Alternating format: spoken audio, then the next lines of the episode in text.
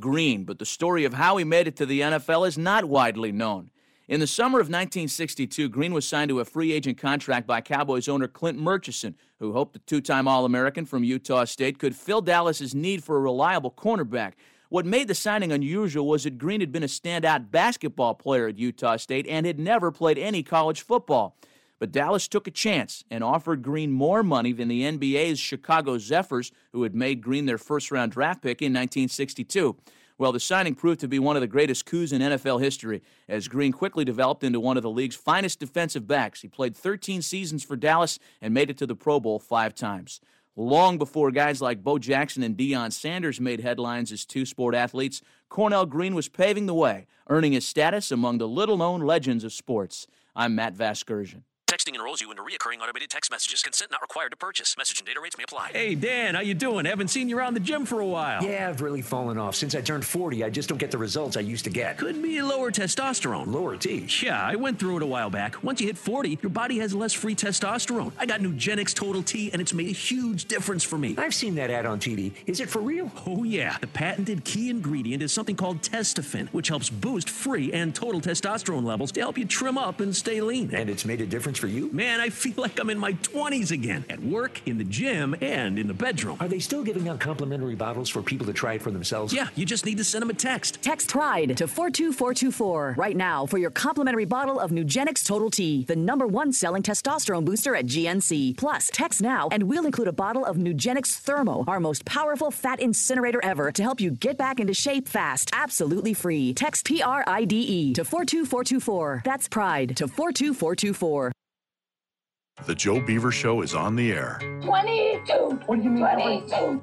Two, two, two, 20, 20. After all the uncertainties of the past two years, there's been an expectation and a hope for a more normal 22 23. But now the question is USC and UCLA do. They're both Big Ten schools. Yeah. But where does that leave the rest of us?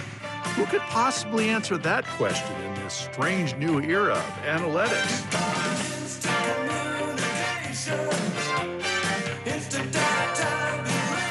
Mad transfers. How did it get here? Well, it looks to me like you portaled in. Oh, what? You know, portal from wherever you were to here. What's that? It's a, a different kind of portal. Oh, it's just changed so radically, and we're all running to catch up. And realignments. They're both Big Ten schools. Yeah. All we do know is the boys are back, and the Joe Beaver Show plots its own course. Now, there are a few more topics that we have to cover. And we will not talk about transfers, and we will not talk about my mother. We will talk about what I want to talk about. Fair enough. Who's next? Joe Beaver is on 1240 Joe Radio. Sally's 3 1. The swing on driven deep to right.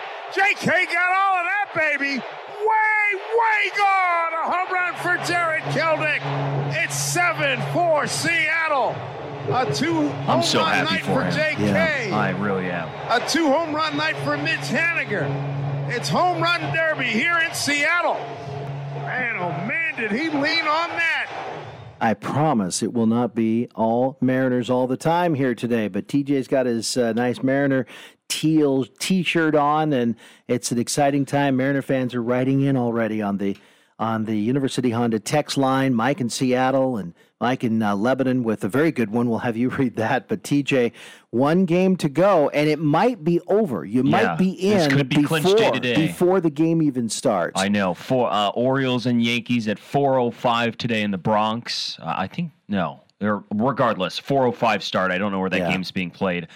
And then the Mariners and uh, and Oakland A's at 6:40. You're right. I think uh, I don't think it, I don't know if that one will wrap up before it starts because you know games are usually about three hours, but could be first or second inning or you know I see people saying yeah, oh it would probably be you know maybe better if the Orioles win tonight and then you uh, then you go out and you you clinch with a win, which I guess would be cool. But to be honest, I, I don't care at all. Uh, this this is this is a day I've been waiting for for Your whole life. the whole life, really. I mean, you were what? I can't I can't uh It, it really, it kind of like, you know, it sets in a little bit. Last night I was calling Corvallis and Silverton. Silverton all over Corvallis last night. It Yeah. was uh, 44 7 Foxes uh, over Corvallis up at Silverton High School. But, you know, kind of just keeping an eye on my phone throughout the night and having the walk off win in the 11th inning and just, you know, falling behind twice in extra innings and, and coming back and winning and seeing that magic number down at one. Uh, it do- doesn't really feel real, but uh, and again, not the not the Joe Mariner show, but it, it is really just a fabulous, fabulous feeling today of what could be what I've you know uh, me and a lot of other people who have not seen it in quite a while or don't remember it all. Like Did you me. get a sense in the offseason what Jerry Dipoto was doing that this could happen? Yeah, it could happen. Didn't seem like it in June though. There are ten games under 500 in the middle of June, and- Right. And, nothing was going well at all. And then It was a 14 game winning streak. Yeah, 14 game winning streak, 22 of 25, and that really, you know, kind of catapulted what they've done to this point. And now it's just sitting there. It's waiting for the taking, and it will be oh so sweet. It Yeah. will. Well, it, It, it, uh, doesn't feel real. It does not. But here it is. There was only for me. There was only one time when I thought, okay, here, here, here we go. This is where the swoon hits, and it was the three games losing streak right after the All Star. Yeah, it did. It, it was kind of a reality check, and you know I think they lost six to. So they played the Astros seven times. Uh, seven times out of the uh, next ten games out of the break. Seven of the ten out of the All Star break, and they lost six of those seven. Right, Yeah. and you're like, oh. Yeah. But then you're like, well, I actually, don't have to play the Astros anymore after the after those seven games. So it was a slight plus on that. Uh, Well, then on they that started to gain some consistency, and they didn't really have more than a two game losing streak, I think, for quite some time. Not really, not until this stretch. Right, Really, down the stretch of the season. And, you know, the Astros won a, are going to win like 105, 106, 107 games this year. So, really, not the worst thing in the world to struggle. And they went, you know, overall before that swoon, they were. Um, they were, I think, like 500 against the Astros so far that year. So Yeah. up to that point, they'd actually handled the Astros pretty well. Uh, just you know that swoon sort of after the All Star break, and you know, kind of a letdown when you win 14 games in a row. You've kind of you know pushed your luck factor up a little bit, and it's due to you know come back a little bit like you do when you play a really good team like the Astros Yeah. and. Now uh, they're on the other side of the. Actually, no, they're right now the positioning. They're on the Astros side of the postseason bracket in the number two wild card spot. Um, but still, uh, seven games to play, so a lot to shake out over the next six days. Yeah, that'll gonna be, the fun thing it'll because be exciting. it was about getting in. Okay, you're not in yet, but everybody just figures, okay, you're in. Something's going to happen. Yeah. But now you're only a game and a half out of the, The number one number one, position, which- which, means hosting. hosting. Yep, which is important, and you know, which was probably the most frustrating out of this stretch. Uh, where they're losing games, and we heard, you know, there was jokes about, you know, Mariners Kurtz, TJ Mariners Kurtz. You know, again, I apologize, but it seems like they've worked through uh, the adversity I caused them. Anyways, the- but the the most frustrating part of this is not only did you have a you, the the opportunity to sit out there and clinch was there, which they will do tonight, as bad as they have been in this final stretch of the season, you know, and I'm sure they would agree, playing against you know bad teams and losing often uh, against all these teams. The, the opportunity for the number one spot is sitting there waiting for the taking and say you go on a like a really hot stretch down the end of the year instead of say losing 70% of your games down the stretch you lo- you win 70% of your games and then you're hosting in the first round which is so um, so important. It'll be good. I mean you, i don't know if you want to go to cleveland for three games or go north of the border for three games as well. Uh, you know two tough opponents there on the road hostile environments. You know you you like your chances with your pitching staff but you know road playoff games are tough. They are. That's why you win more to play at home and get that crucial tiebreaker game at home as well the game five or game seven depending on the round Well, Mitch Haniger was, uh, uh, you know, grabbed just before they call it a walk-off interview. Let's let's listen to uh, former Corvallis Knight. We're going to talk about home runs for a lot during this game. We'll get to them in a minute, but you look at this game, everybody's so involved and so important. This is up and down the lineup. We've got coaches throwing Gatorade at each other. This is, you, you did the full circle happy dance. I mean, how do you describe this win? just keep fighting. I mean, uh, playing good baseball, it's been fun, and uh, just keep it rolling. You know, one more.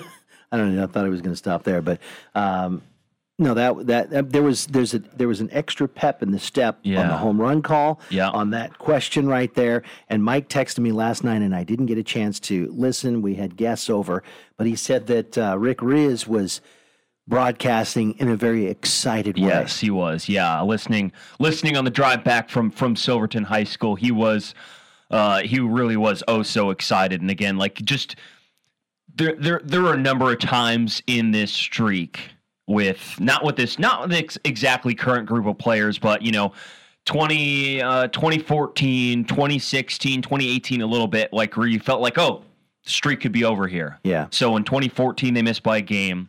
2016 they were a game out on game 161 missed.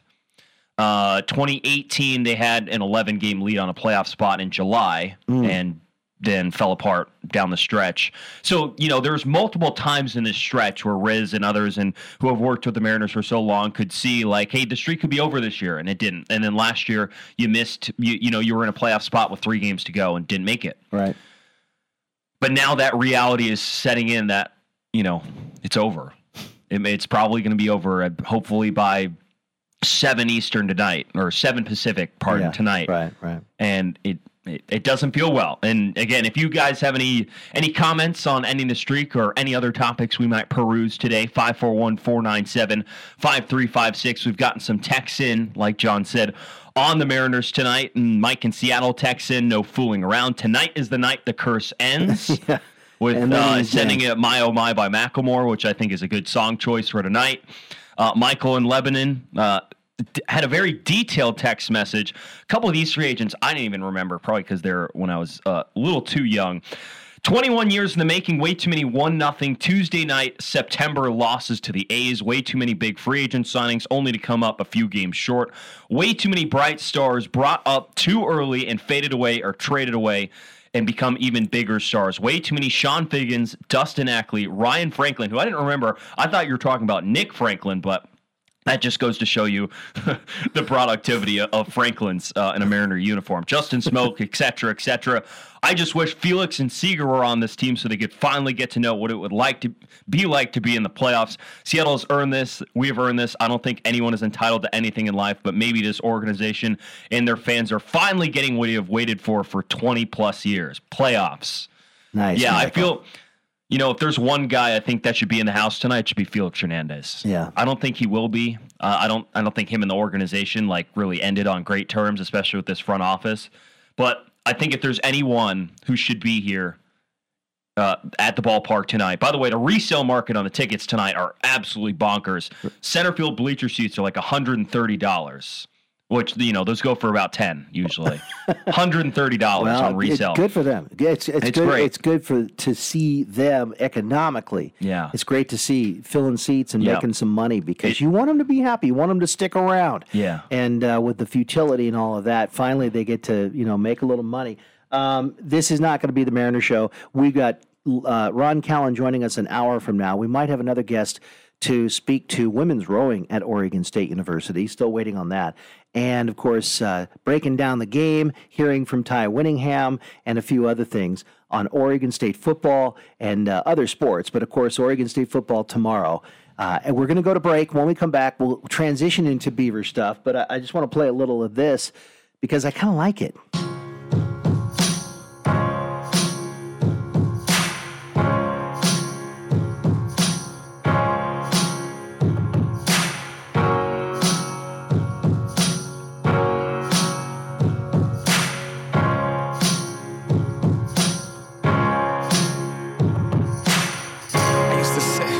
In the garage. The sawdust, that pine sol in the moss. Around every spring, when the winter thaw, we'd huddle around the radio, twist a broken knob. 7:10 a.m., no KJR. Dave Niehaus's voice would echo throughout the yard. Couldn't have been older than 10, but to me and my friends, the voice on the other end might as well have been God's. 1995, the division series, Akers at to bat, bottom of the 11th inning, got the whole town listening. Swung on and belted, the words distorted. Joey Cora round third. Here comes Griffey, the throw to the place, not in time. My oh my, the Mariners. Yes, fireworks they lit up that ceiling in the. We had just made history. What lineup formation. Here comes Joey. Here is Junior to third base. They're gonna wave him in. The throw to the plate will be late. The Mariners are going to play for the American League. You ever heard that song before? I have, you? many Yeah. years ago. Yeah. Uh, we played a little bit of it this morning. I wanted to hear more. Uh, my daughter was is, is going to love this. I, she loves Macklemore, Mm-hmm. and uh, I don't think she's seen this. She used to board up for us when she was in high school and didn't know anything or care much about baseball, and then just from being a board op every single night, she just fell in love with Niehaus and the Mariners and kept track of it. Mm-hmm. And she loves Macklemore, and I don't think she knows about this song, even though it's an old song. Yeah. I'm going to share it with her, and I think that'll be fun for her. We will talk Beaver stuff when we come back after this on 1240 Joe Radio. If you are a veteran and live in Linn County, there are benefits and services available to you at Linn County Veterans Services. You've earned them, use them. Call 541 926 3882 and take advantage of what you've earned home loans, disability compensation, health care, transportation, and more. Linn County Veterans Services is here to help you. If you are a veteran and live in Linn County, call 541 926 3882 and thank you for serving your country. Linn County Veterans Services, serving our local veterans. Built upon a solid foundation of cast iron and steel, it's the Kubota L Series tractor. It's part of a Kubota tractor lineup that's rated number one in durability and owner experience. The durable Kubota L1 features powerful diesel engines and is easy to operate. Visit Linn Benton Tractor in Tangent or go to linnbentontractor.com. We're still doing business the American way. Hey, Beaver Nation. This is Jake with Albany Chrysler Dodge Jeep Ram and Hyundai. Our diverse sales staff is here to provide the very best customer service and great savings. You don't have to buy a car from us. We just want the opportunity. We're confident that you give us one, you'll want to do business with us. We also have multiple master technicians for all of our brands with the expertise to tackle any issue your vehicle may have, from huge diesel trucks to all electric vehicles. Follow us on Facebook and Instagram for Free Gas Fridays and to win Beavers tickets. We're Albany Chrysler Dodge Jeep Ram and Hyundai on Santiam Highway across the street from the Fred Meyer. Unified Insurance Group is your local independent insurance agency in Corvallis. They represent numerous insurance companies and specialize in auto, home, and business insurance. See Mike Eves, Taylor Starr, and Tom Worth. They'll help find an insurance plan that works best for you. If you're looking for auto, home, or business insurance, see the Unified Insurance Group, 320 Southwest 3rd Street in downtown Corvallis. They're your hometown team, always putting you first. For auto glass solutions, better call the glass man. Call 541 760 2277. Call the glass man. Need your auto glass repaired or replaced? Need to recalibrate your advanced car safety system? Don't call that 800 number. Call the glass man. For auto glass solutions, better oh, call the glass man. Call 541 760 2277. Call the glass man. Does your financial advisor take the time to really listen to you? Is your financial strategy personalized for you and your family? Will your financial advisor be there as your life and financial situation change? Hi, I'm former Oregon State athlete Tim Ewis, your Corvallis Edward Jones financial advisor. When we work together, we'll focus on what's important to you. We'll use an established process to create a personalized financial strategy backed by the advice, tools, and resources to help you reach your goals. And we'll partner to help your strategy stay on track. Contact me today, 541 758 8245. Edward Jones, member SIPC. Hey Beaver fans, this is Katana Ladapo, and you are listening to the Joe Beaver Show on 1240 Joe Radio. Yeah, and speaking of uh, Tim Ewis, Edward Jones, we are going to be broadcasting live from his new location in a couple of weeks. I believe before Probably two weeks from now, I think the next home game. It'll Yeah. be two weeks, yeah. Yeah, because uh, two we've weeks got from today. Utah, then then Stanford, and then come back home. So two weeks from today, that'll be a lot of fun. They say, "Where are you going to be?" It's it's in an odd location. I think we're going to be under a tent downstairs because he's upstairs in a corner office. It's hard for people to get to. Let's hope it's not rain. And I know, and uh, maybe some pizza or hot dogs. And anyway, we'll be in the parking lot. That's a couple weeks away. We can talk about that more later. All right. Big segment there on the Mariners. Dave from Tumwater is going to talk, uh, come up next. He'll want to talk about that too. We'll talk about the Beavers. Uh, we got a lot of stuff to get to. I wanted to play a Steven Kwan cut just for fun.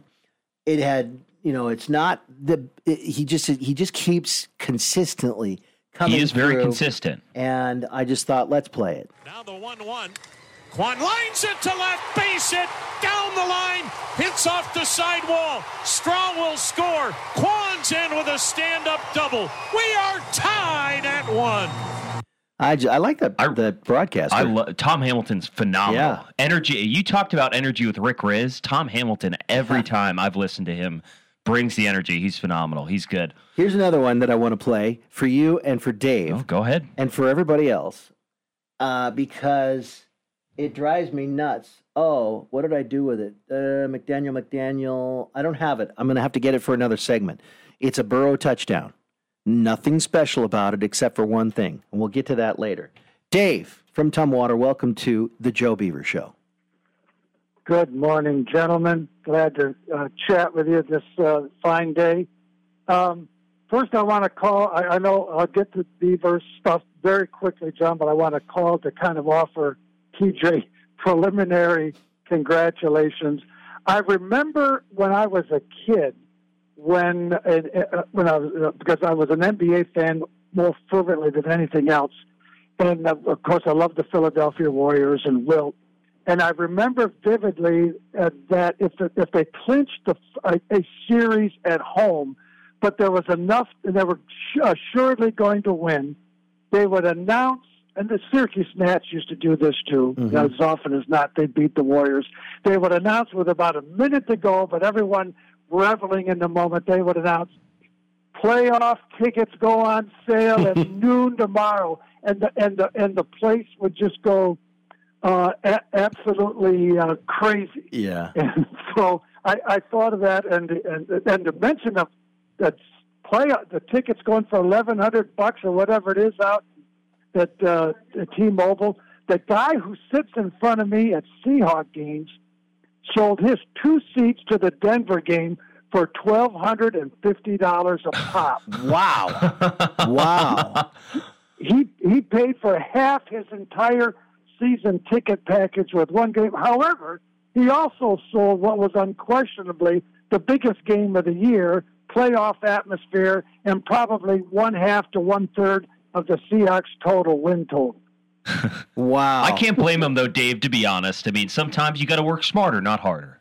Well, listen to this, Yeah, guys. Listen to this, guys. With with you saying that, Dave, um, and the ticket prices and all that. Softy, Dave Softy Mahler tweets. I can't use my my seats tonight. Would love to give them to someone who typically doesn't get to go to games in person.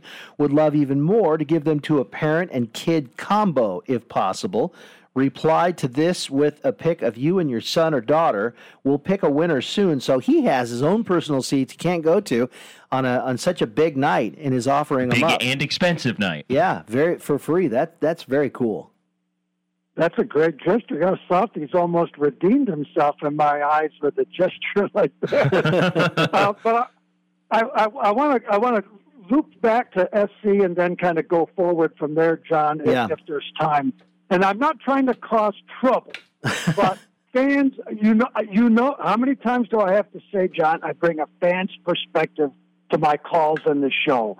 Do does anyone in Corvallis know what happened to the kid who responded to SC player provocation, ran out on the field, and was arrested? Do we know what his legal status is? I've not read I'm any gonna take a story guess. that. I'm gonna take a guess. He was just fined. Um, that's Yeah. that's usually Yeah. all it is. They'll they'll give you a warning, because it was after the game too. I don't think it would necessarily necessitate a ban from the stadium. He probably just got slapped on the wrist with a fine. Yeah. So there's been nothing in the press or social media down there about it. Uh, nothing that I've No, seen. No. Okay. okay. Speaking of social media, uh, in my new role as an influencer, Dave. I'm going to try to get I'm going to try to get on Mad Dog's show today and tell him that after his rant on Wednesday on Stephen A's show that he is the toast of Corvallis. And I think I can say that without uh, without hesitation of exaggeration. But in but in my new role as an influencer, TJ, I want to know: Uh-huh. Have you had a chance to check out the song that I mentioned by text to Sarah Elcano that I recommend for a high, a, a, a real juiced up moment in the stadium where they want to really get people uh, charged up? Olga Larson, he's crazy. By any chance? Yes, have I have, heard Dave. that song, either of you? Uh, well, I, I don't think I probably had heard it before. The the song sounds like it would have been played at a sporting event before. It, it doesn't. I, I I can't promise that uh, I have because there's no like certainty. But I definitely think that um, it has been played there before. That does sound like a song that would be played in a stadium somewhere at some time.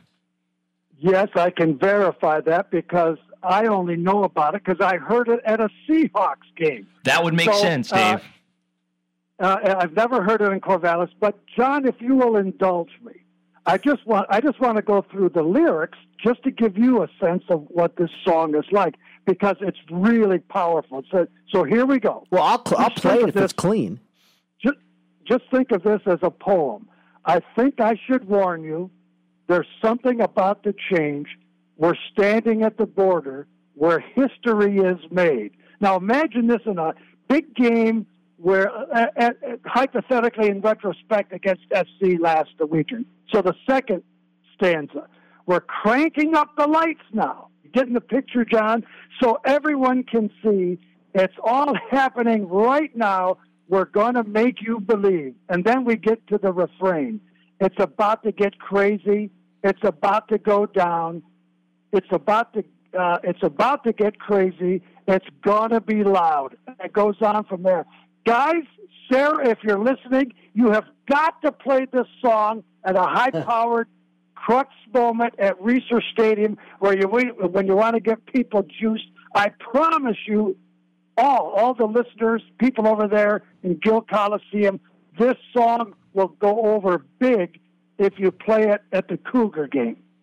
Yeah, I think I, I, think it's a good a good recommendation, Dave. I think uh, the music they did chose, I thought it was a good selection, at least for, for my taste and my generation. But I also agree that I think that would be that would be a good song choice. I think the Seahawks do a very phenomenal job with the in stadium music. I've been to a Seahawks game in a few years, but the the last game I was there, I think 2018, uh, the the music selection they have there, I think is really good for getting fans juiced up. And of course, an environment that is like notoriously loud and energetic. So I think that's a good song choice, Dave. Who sings it? Yeah, and uh, it's called Oh the Larceny as the group. Oh, yeah, it's a it's a group. Yeah. Got it. So That's it's good good. We'll we'll, we'll, we'll we'll tease it here on the air a little bit.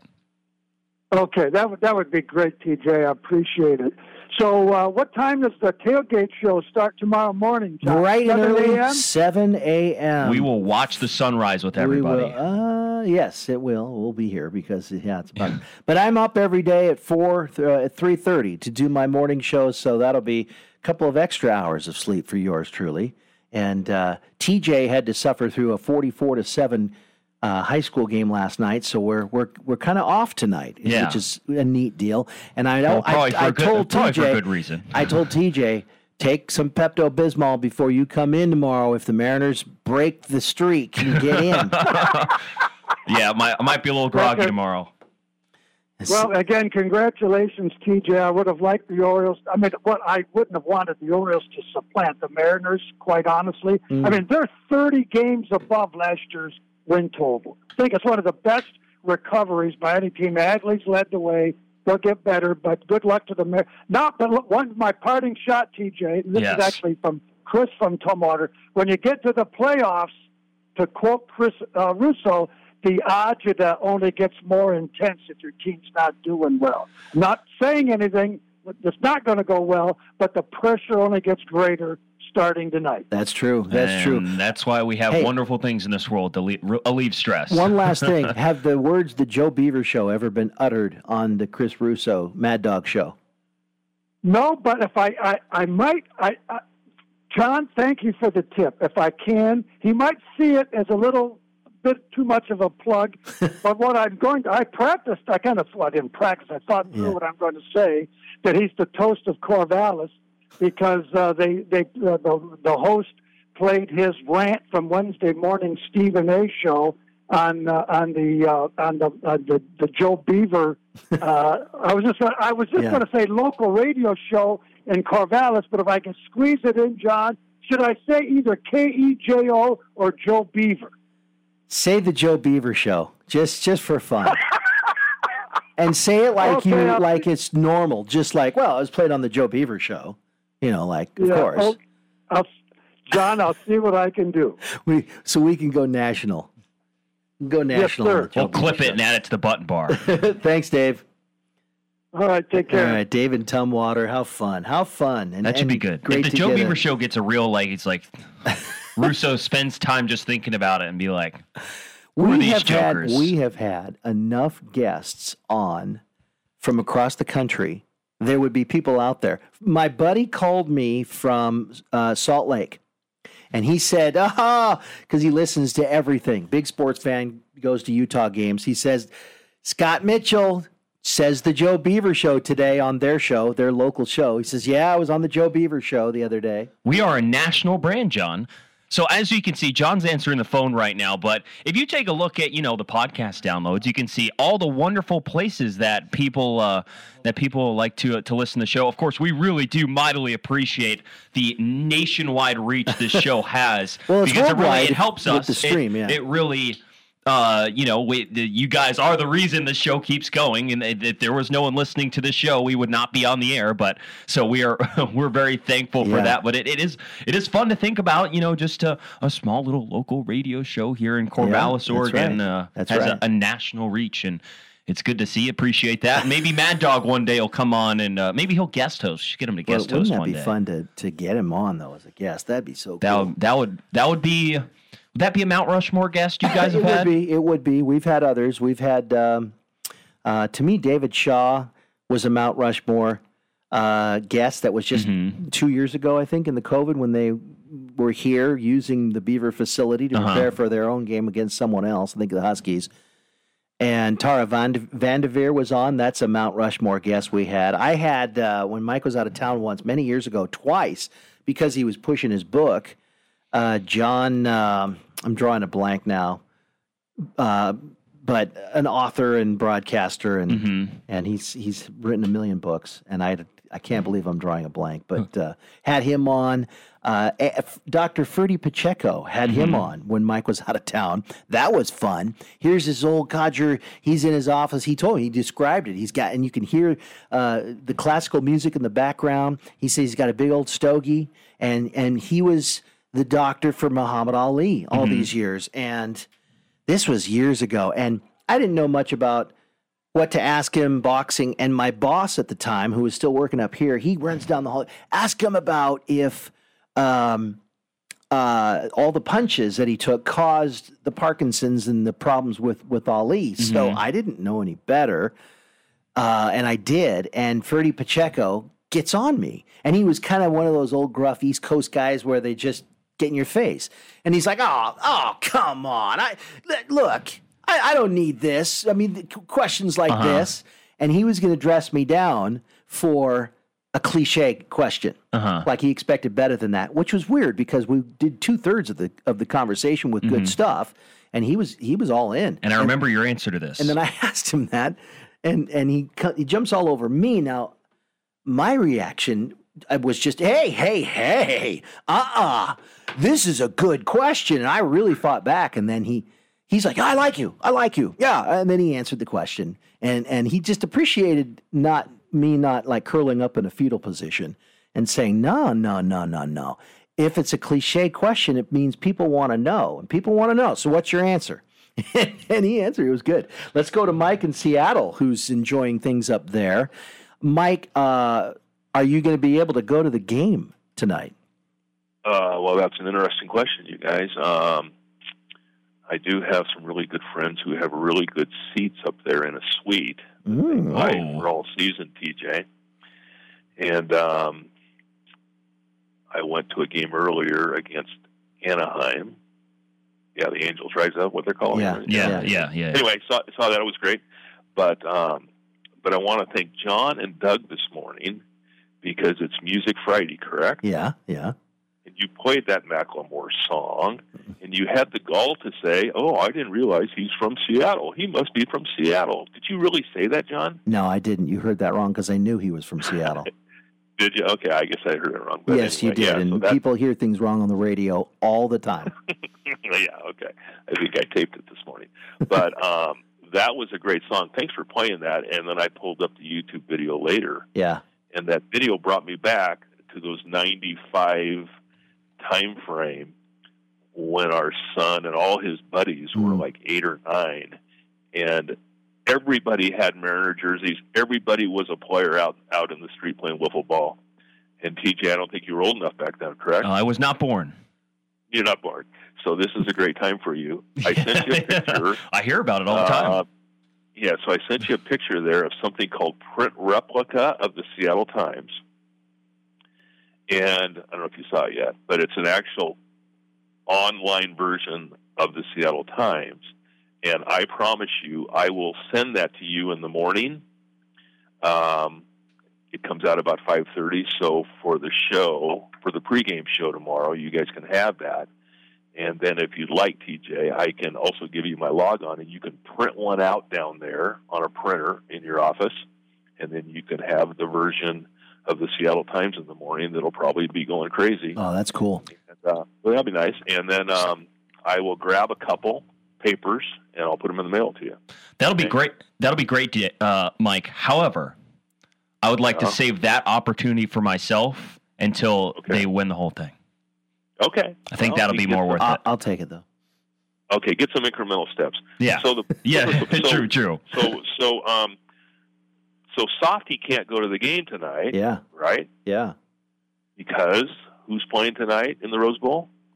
Ah, yes. the Huskies. See, the Huskies are playing, and so it's ironic that Dave Softy Mahler, who's who was born and bred here in Seattle and a big, big fan of everything, hmm can't go to the game because his beloved Huskies are playing, and they're doing their Husky Honk pregame show from about three thirty on today.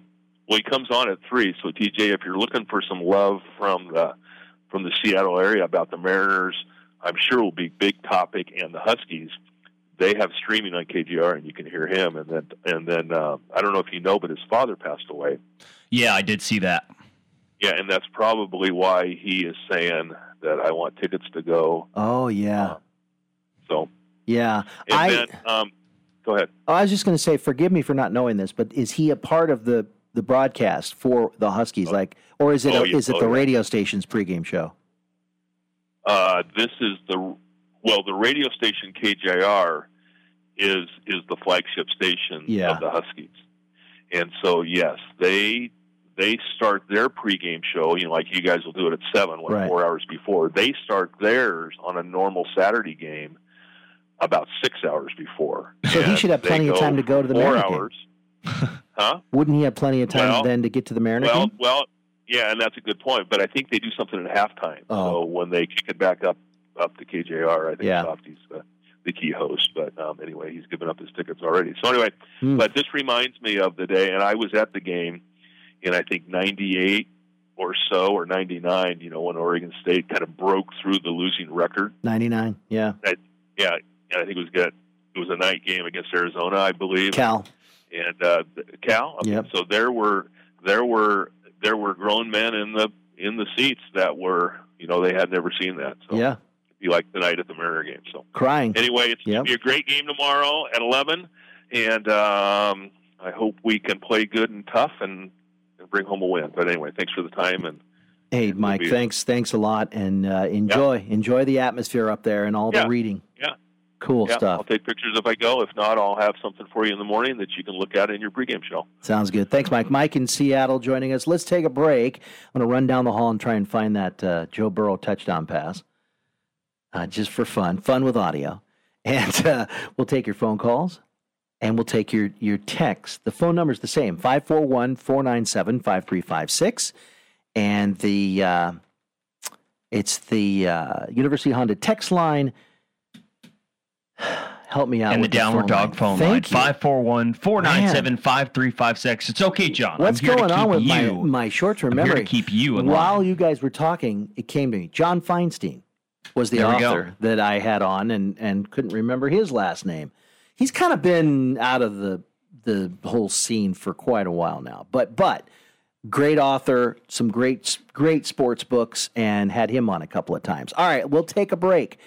541 497 5356, the number to call or text your thoughts on tomorrow's game. We'll take a look at the schedule too. And, and I'm actually very excited for, there's going to be some channel flipping tonight. There will be. Baseball and Husky football. I want to see how how many people are in the Rose Bowl. Um, I want to see see how they do. It has has UCLA played anybody this year? I say no. So what happens with the Huskies on the road? And you, a, that is a very fascinating. You know matchup. that there's thousands of Husky fans uh, or uh, alum. Yeah, it's going to be what 70, 30 Husky to to, Yeah. to UCLA fans tonight. Of the 500 people there, 300 will probably be Husky fans. yeah, and good for. I mean, it's probably nice and warm down in LA, and it, there should be it should be a fun matchup. There's a lot of points there. Yeah, I I uh, I agree. So, all right, we'll take a break. Come right back. 1240 Joe Radio. Woodstock's Pizza on Kings Boulevard in Corvallis is all kinds of pizza for all kinds of people. See, it all starts with over 35 fresh toppings to choose from, multiple dough options, multiple crust options,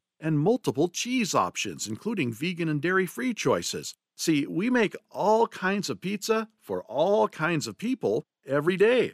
Woodstock's Pizza, all kinds of pizza for all kinds of people on Kings Boulevard in Corvallis. The fall means it's time for Oregon State football, a new season, and hopefully a bowl game at the end of the year. It's also a good time to look at that home remodeling project. If you need new carpet, countertops, luxury vinyl, or window coverings, see the staff at Corvallis Floor Covering. They've been coaching Beaver fans and helping you get it done for over 30 years. Stop by and see their showroom full of all the popular brands that you know, love, and gotta have. They're on the corner of 2nd and Van Buren downtown, or log on to CorvallisFloorCovering.com. Shop local, shop Corvallis Floor Covering, and go Beavs. Come feel the power at Power Honda in Albany, where quality, service, and peace of mind meet you as you walk through the door at 4120 Santiam Highway in Albany. Power Honda is family owned and offers new vehicles and over a thousand used vehicles to choose from. Power Honda has a Google review of 4.9 stars, offers financing for everyone, and knows how to treat their customers' needs. Honda. Come feel the power at Power Honda in Albany. When a restaurant has been around for as long as Tommy's 4th Street Bar and Grill, it says a lot. It says the food is good, and that's a fun place to go. At Tommy's, they serve breakfast anytime, plus lunch and dinner seven days a week. There's a lounge with a full bar, pool tables, and all your favorite Oregon Lottery games. Ask about Tommy's famous Beaver Buster breakfast. If you can eat it all in an hour, it's free. And for special events, Tommy's has a large banquet room downstairs. For good food and fun times, stop by Tommy's 4th Street Bar and Grill on 4th Street in downtown Corvallis. Lean back and save at Inkwell Home Store. Right now, buy stressless recliners, sofas, or office chairs and get up to $1,500 credit towards the purchase of more. Or save $400 on stressless signature based recliners and ottomans and motorized classic power recliners. Don't wait. Take the opportunity to fill your home with stressless comfort for less. Shop Inkwell Home Store, 3rd Street, downtown Corvallis. Hey, Beaver Nation. This is Jake with Albany Chrysler Dodge Jeep Ram and Hyundai. Our diverse sales staff is here to provide the very best customer service and great savings. You don't have to buy a car from us. We just want the opportunity. We're confident that you give us one, you'll want to do business with us. We also have multiple master technicians for all of our brands with the expertise to tackle any issue your vehicle may have, from huge diesel trucks to all electric vehicles. Follow us on Facebook and Instagram for free gas Fridays and to win Beavers tickets. We're Albany Chrysler Dodge Jeep Ram and Hyundai on Santiam Highway across the street from the Fred Meyer. Sunday on the Las Vegas Raiders Radio Network. The Silver and Black return home as they take on the Denver Broncos. Hi, this is Tim Cates, joining Jason Horowitz and Lincoln Kennedy for all the action as Russell Wilson and the Denver Broncos come to town. It's an AFC West showdown. The Raiders need a win as they take on the Broncos. If it's the NFL, it's right here. Pre-game coverage gets underway at 1245 on 1240 Joe Radio. Welcome back here as we continue, actually, here on the Joe Beaver Show. We have an impromptu uh, guest or a, a kind of a, just out of out of Out of- nowhere, literally out of the blue. And I love this. I love this because why not help? I mean, it's all part of the Beaver family, and we want to. No, well, we would get Kate Maxim on anyway, just to see how rowing is going. I don't even know if it's in season, Kate. Thanks for taking time out for us. Uh, there's really nothing I can get to on the website for a quick rundown of your schedule, uh, your athletes, and all of that. But the uh, the reason for getting you on is because uh, you know I talked to Mike. Mike said that he saw, and we've we've talked to uh, to yourself and um, I'm drawing a blank on the men's coach. I love him. He's he Gabe. Yes, Gabe. Gabe. We um we've had conversations before about this, but from what Mike saw, it, it it's intriguing, and maybe you can get the word out, and we can help you to get the word out to students who had just arrived a, a week and a half ago, and that is to be rowing athletes. And you're putting up billboards and signs on campus, basically. Is that correct to say if you're an athlete, you want to be a rower? Yeah, that's true. I yeah, that's um, you're absolutely right. We have a big banner out on our trailer, the trailer that we used to haul the boats across the country when we race.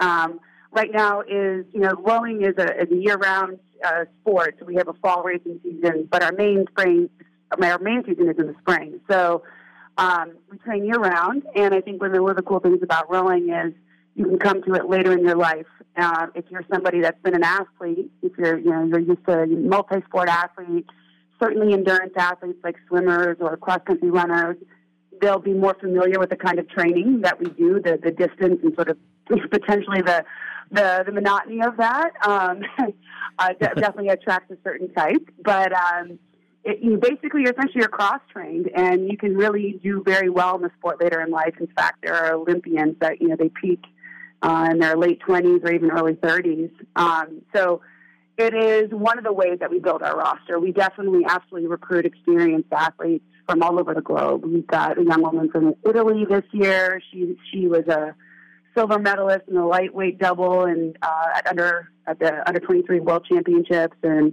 a woman from New Zealand. We've got women across the country coming in with a lot of experience, and we supplement that with uh, just fantastic athletes who've, who've never rode before. Um, one of our most accomplished athletes on the team right now is Sierra Bishop, and she came to us as a true walk-on from Wilsonville.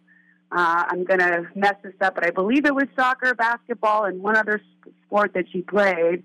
And she's tall, she's really athletic, she's really eager, she's got a great attitude. Uh, you know, she's very open-minded. You know, very like just, we, we talk about the novice mindset, that fresh, open mind. And uh, four years or three years later, she ended up making the U.S. eight under 23 eight and, and earning a gold medal. Now that's an outlier. Yeah. But I would say, you know, our roster is definitely that's a really important avenue for us to build build out the, the, the depth of our team. And the last two years with the pandemic, we haven't been able to run it the way we usually run it. Mm-hmm. So we're super excited to be able to get the word out. And we've currently got about 40 athletes who are in the mix. And it's not too late to join in. Um, and in fact, you know, we, we occasionally do another round of scouting in January. Um, you know, once the freshmen get settled in and maybe they realize, you know, I, I do want to find another um, outlet, or I do miss being an athlete, or and then maybe a little bit more settled, then they might feel a little bit more comfortable giving a shot in January. Um, so yeah, we're excited, and we have a new novice coach. We have two new coaches this year.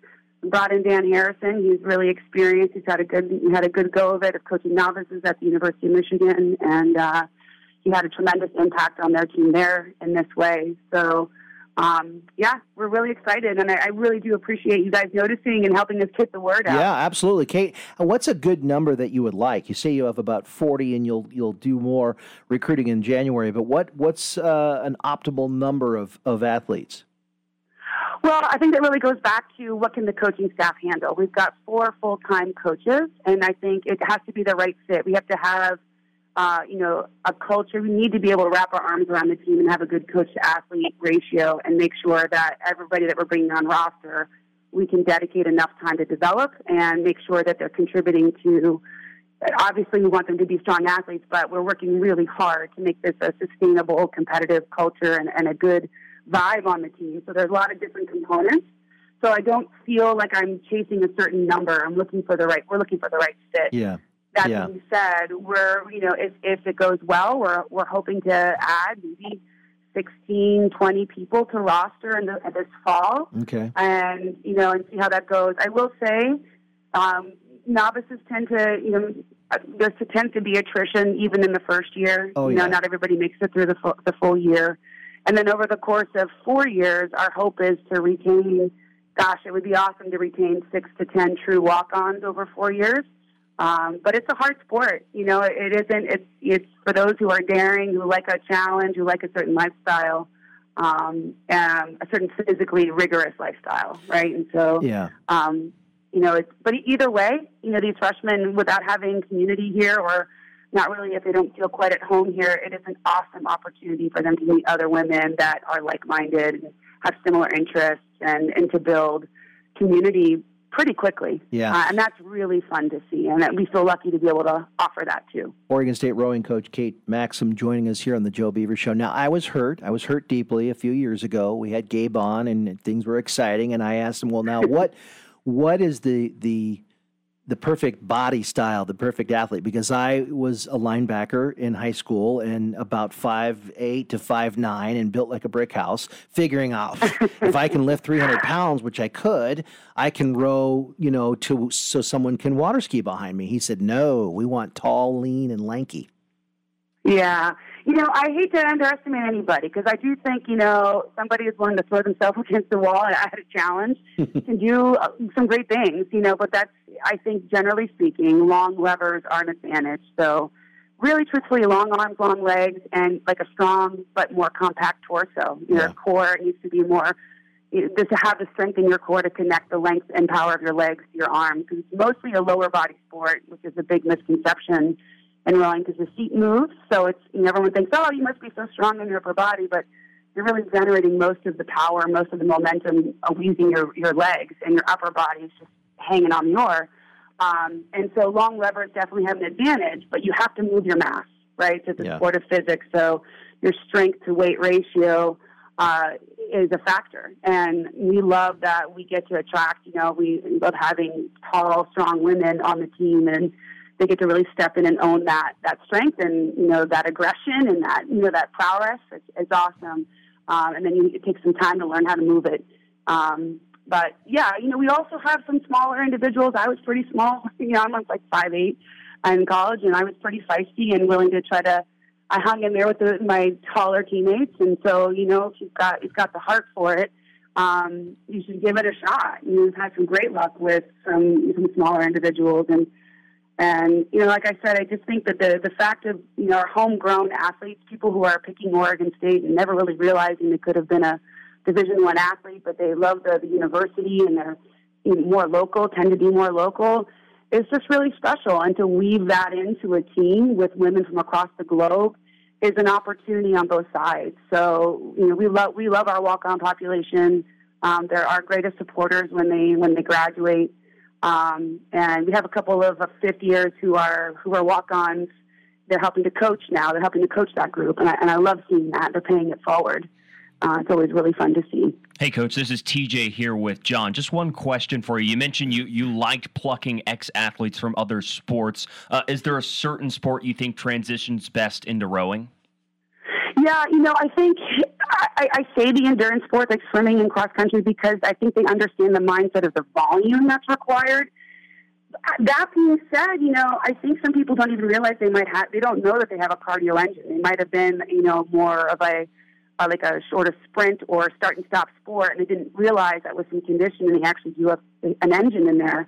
So you you don't never really know, and it takes a couple of months to pull that out.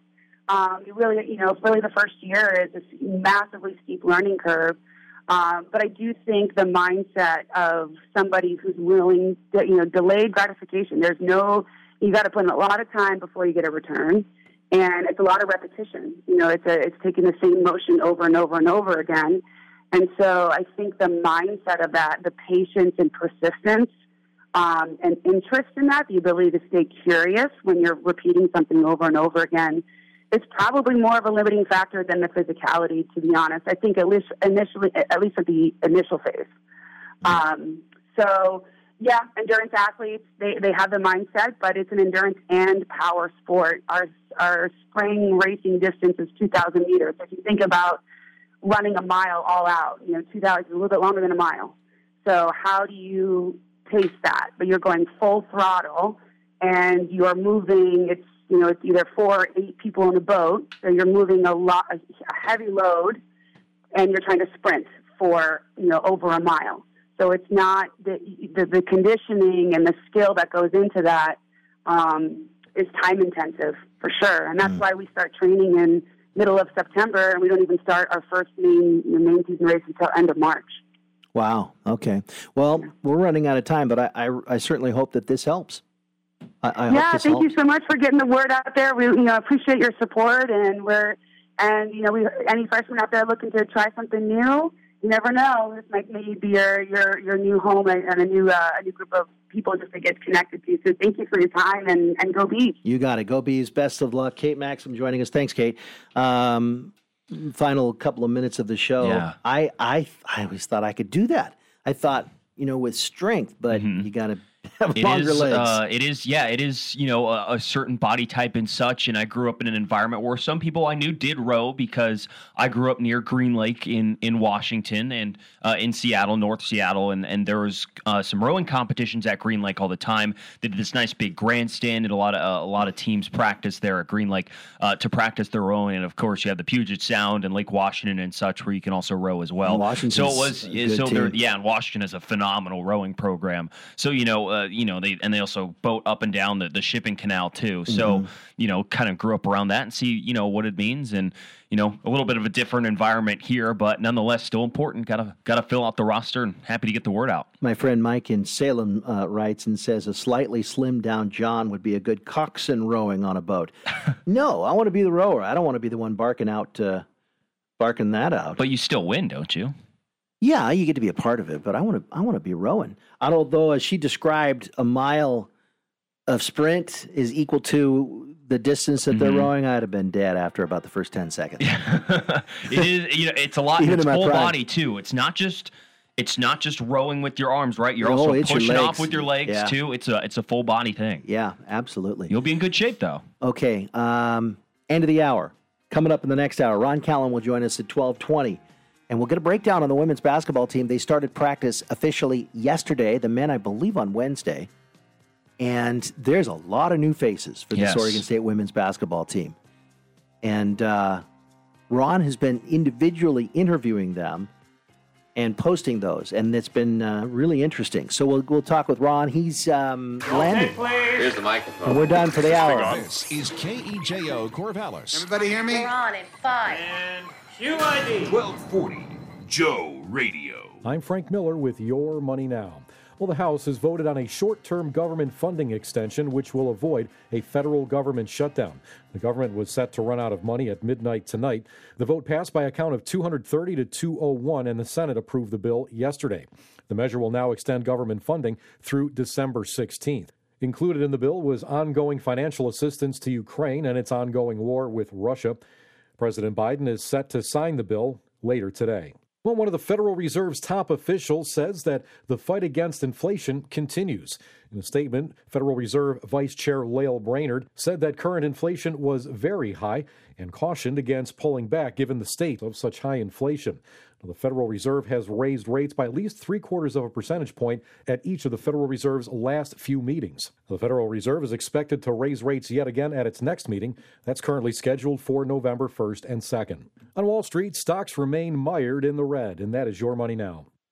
I'll second guest dinners with friends because they can be interrupted by diarrhea, gas, bloating, stomach pain, or oily stools. It turns out I have EPI, or exocrine pancreatic insufficiency, which means I'm missing the enzymes needed to digest food. My doctor prescribed Creon, pancrelipase, an oral prescription medication that replaces pancreatic digestive enzymes. Creon treats EPI due to cystic fibrosis, chronic pancreatitis, pancreatectomy, or other conditions. Creon may increase your chance of fibrosing colonopathy, a rare bowel disorder. Tell your doctor if you have a history of intestinal blockage or scarring or thickening of your bowel wall, if you're allergic to pork, or if you have gout, kidney problems, or worsening of painful swollen joints. Call your doctor if you have any unusual or severe gastrointestinal symptoms or allergic reactions. Take Creon as directed by your doctor and always with food. Do not chew capsules as this may cause mouth irritation. Other side effects may include blood sugar changes, gas, dizziness, sore throat, and cough. These are not all the side effects of Creon. Creon is the number one prescribed EPI treatment. Ask your doctor about Creon for EPI and visit creoninfo.com or call 800 633 9110 to learn more. That's C R E O N. When a restaurant has been around for as long as Tommy's 4th Street Bar and Grill, it says a lot. It says the food is good, and that's a fun place to go. At Tommy's, they serve breakfast anytime, plus lunch and dinner seven days a week. There's a lounge with a full bar, pool tables, and all your favorite Oregon lottery games. Ask about Tommy's famous Beaver Buster breakfast. If you can eat it all in an hour, it's free. And for special events, Tommy's has a large banquet room downstairs. For good food and fun times, stop by Tommy's 4th Street Bar and Grill on 4th Street in downtown Corvallis. At Albin's Plumbing, we're boring.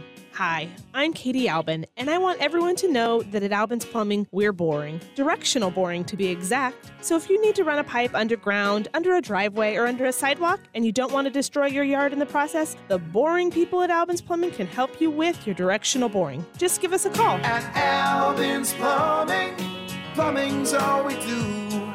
Call 754 8282. Albin's Plumbing. I'm Dennis Silvers, the golf guru, here with another golf minute to help you pick the right ball position. A very important part of any good setup is ball position. Each club in your bag has a unique length and lie angle. Because of these two factors, you must vary where you play the ball in your stance to accommodate these two features or dimensions of the club that you're hitting. As a general rule, the longer the club, the more forward you should position the ball in your stance. Caution the ball should never be left of your left shoulder or right of your nose, regardless of which club you're using for full swings. One very simple explanation is that you stand taller using your 3 iron than you do hitting your 7 iron, so it will naturally bottom out later in your swing. That's why you play the ball forward in your stance with longer clubs. Did the light just go off? So remember, pick the right ball position by knowing where your nose is to hit better golf shots. For the Golf Minute, I'm Dennis Silvers. How about we grab a picnic and hang out by the lake? How about we go for a walk? How about we play tennis? Looking for people who just want to do something fun? Find them on Our Time, the number one site made for singles over 50. It's easy to use and easy to find people who love doing the same things you do. From gardening to wine tasting to just going for a bike ride. Because even doing the simple things are better together. Start for free today on ourtime.com. If you have a small business, Staples has your sign. Banners for my bakery? Staples has your sign. Oh, posters for my new pet store. Floor decals for a pharmacy. Every day, Staples associates help every kind of small business create bold signs to make big impressions. And now get $10 off custom signs, banners, and posters when you spend $50 or more. This is your sign, so print it big at Staples. Ends 10-1. Visit staplesconnect.com slash this is your sign for details. They're coming from everywhere. Need to be a great deal of traffic here for Country Road, I think. Corvallis, Oregon. To see the total eclipse of the sun. Hard to tell the nighttime from the day. I'm talking about the sky, McIntyre. Mike McIntyre and the Buffaloes are coming, amongst many others. Need to be a great deal of traffic here for Country Road, I think. Sight worth seeing. I know how you must feel. Yes, but not everyone's on board. And look at that sky. You look at it. But for everyone else, excitement is sky high for life in Corvallis. Skystar is amazing. There seems to be a lot happening in it all the time. If it's happening, you'll hear about it on the Joe Beaver Show. I'm expecting something special from there. Keep your eyes skinned. I want reports. Oh, you'll get reports all right. The best reports on the Joe Beaver Show with John Warren and Mike Parker. Nothing I can say, a total eclipse of the heart. And away we go with the Joe Beaver Show on 1240 Joe Radio. Continuing on with our number two, Ron Callan will join us. We might even have another uh, new guest. Um, waiting is, for is an it a, a this one. spontaneous day? It must just be a spontaneous day. It is for our two guests, uh, Kate is. Maxim, whom we just spoke with uh, from the rowing team. That was just helping them out. Mike noticed these signs, and and uh, she she really explained it very well what they do and why they do it and what they're looking for. We had that same conversation though with Gabe last year, did we not? I believe yeah. we did. Yeah, I mean we've had them on a lot, and and it's like, um, it's such a niche a- it- sport. it is, and because of that, we have to ask. and your pool Now, is how limited. how do you do this? How does it work? Yeah, and for all these great rowing teams, they uh, not don't they don't necessarily recruit from America. They're recruiting from Right, Europe, right. right. Like Washington and Stanford, they recruit almost exclusively for those schools from from Europe. They don't have to recruit around here because rowing just in the hierarchy of American sports is a little low unless you're uh, One of the unless you're getting snuck into Stanford. Oh, it's a, it's a very uh, European Yeah. thing. But uh, one of the questions I did want to ask, didn't have time. We were we were running out of time. Is do all the other like do the blue blood programs have to recruit from outside? Probably Or- not. are there like like they got a a person from a foreign country who was already a great rower. But I think the way Gabe described it a couple of years ago is that no, no, most of most of what we have, we go out and find them on campus and say, "You want to give this a try?" And you know, they have put together some really good teams. Uh, in fact, I don't have the information in front of me, but last year's team did uh, phenomenal. so, anyway, welcome uh, to hour number two of the Joe Beaver Show. I wanted to play for you. In fact, hold on, I think I have it here. Let's play this just and see what it sounds like. This is the song that Dave's talking about. Just give it a minute here.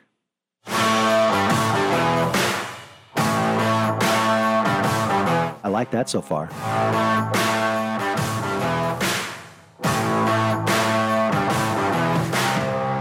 I think that I should warn you.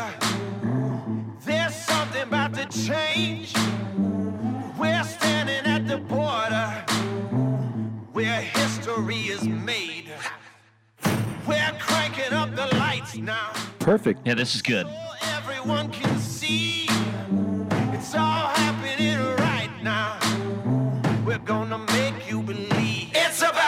Yeah, that's that would be good. That that is that is a, a very good. Um, Pre-sports warm-up song. yeah, even pre-sports, even like but in what they call dead air time. Uh, I think that would Oh, be yeah. phenomenal. Or Oh, yeah. a timeout before a third down. I think it is, That is a have good to, one. They have to learn of this and just song. absolutely blast it. Because as we could tell, John, both and you and I were at the USC game. Those speakers are loud. Excuse me. Oh, me. my gosh. The press box. It I, was I wasn't seated in a press moving. box, but it was shaking. The the, the the the auxiliary bathrooms they they give us Yeah. the, as press. You're standing in there as like you know they're blasting music. And it's unbelievable. It is shaking. There was like um, whatever that that uh, insulation stuff they pour up underneath things was falling off the ceiling because Yeah. the base was so so prominent. And when we were inside the the press box, which are these metal containers that Mhm. are created to, to with a table and chairs and whatnot, it was banging. I mean, honestly, it was too much for me. Mhm. But uh, you know, I'd say I'm a little more on the other side desensitized to it, but yeah, I get it. I mean, if there were fans sitting on that side of the stadium, I'm sure we would be sitting here most of the day. Um, most of the day listening to some people complain about the music being too loud, which Yeah. some people already do think the music is too loud, which I get. Sometimes it can be a little overwhelming, uh, especially if you're at, you know, like say the LA Bowl where they have, you know, pro caliber uh, sound systems in there, not not Reser Stadium uh, which is just a little bit toned down, but still nonetheless loud. And you know, uh, for a big game, I really do think you know a good music selection really enhances the environment. I think it, you know it is a very crucial part of making an environment sort of complementary. Complementary. Let's get our English, uh, our, our word salad out of my mouth. Complementarily, like that's not even a, an English word, so I'm going to throw that one out. But I'll say, it makes the environment better. complimentary. Complimentary. Yeah. I do have a journalism degree. I, No, it is hard to believe sometimes. I but, know. I know. But It's- sometimes there's it just no struggles to get out out of off the tongue. If you have a hard time pronouncing words, I have a hard time remembering things that I used to know. I guess that just comes with getting older. So I don't know. Anyway, I am having a hard time moving a piece of audio from my office to this room. And I do it and I see it and I see where it's going and I, I look and it's not there because I'm it's very frustrating right now. And that's an mm. in-house thing. But as it is, I'll I'll find it and we'll play it later. I do have some audio just for fun. Um, this was just a little bit on a YouTube. I just YouTube Utah football, thinking maybe some of their stuff would come up, and that's where I found uh, Kyle Whittingham. But this came up, and it was some guy's YouTube show, and this is what. Uh, Uh, anything else you love? Yeah. Yeah, I would I would look at Utah laying the, the ten and a half against Oregon State. I know uh, Ooh, you like the Keithy to hangover there from Oregon State. But yeah, you you you, lose, but and you lose and you lose Keithy. I know, but it's north of ten points, which I think is going to attract uh, a lot of people towards Oregon State. But but uh, I think the Beavers' rush defense is not very good. Uh, I think you're going to see a lot a lot of uh, uh, Tavion Thomas and, and Utah running the ball. I think they'll dominate the uh, the line of scrimmage and win that game handsomely. And I'm probably going to take a look at USC uh, in the first half against a dead team walking in Arizona State. I, I mean, after USC started slow, survived last week, you're probably looking at laying, I would say, maybe what, 15 uh, in, in, the first half. Uh, it might be way, north. I bet 16 and a yeah. half on the first half. That's my guess. the guy's name is is Chris, Chris Fallica, otherwise known as the Bear. Yeah, I'll say doesn't he on, works at ESPN on yeah. ESPN's College Game Day, and uh, the host had him on, and Fallica was in his home doing the Zoom thing. Uh, so they did that bit, and I mm-hmm. saw that, and I go, all right, no, that's that's interesting, fun with audio, and we'll play that for Beaver fan. Yeah, and I I don't know how you think about this game tomorrow morning, John, but I mean, as we saw last year, it, so let's put this in context. Last year and this year, two different teams. Yeah, completely. Yeah. However, we've had one sample of a road game this year, and the Beaver defense was easily its worst, easily, not even close the, against Jake Haener down at Fresno State. There were guys running open. Right. There were plenty of yards to get, plenty of opportunities that to was score. a passing game. Correct.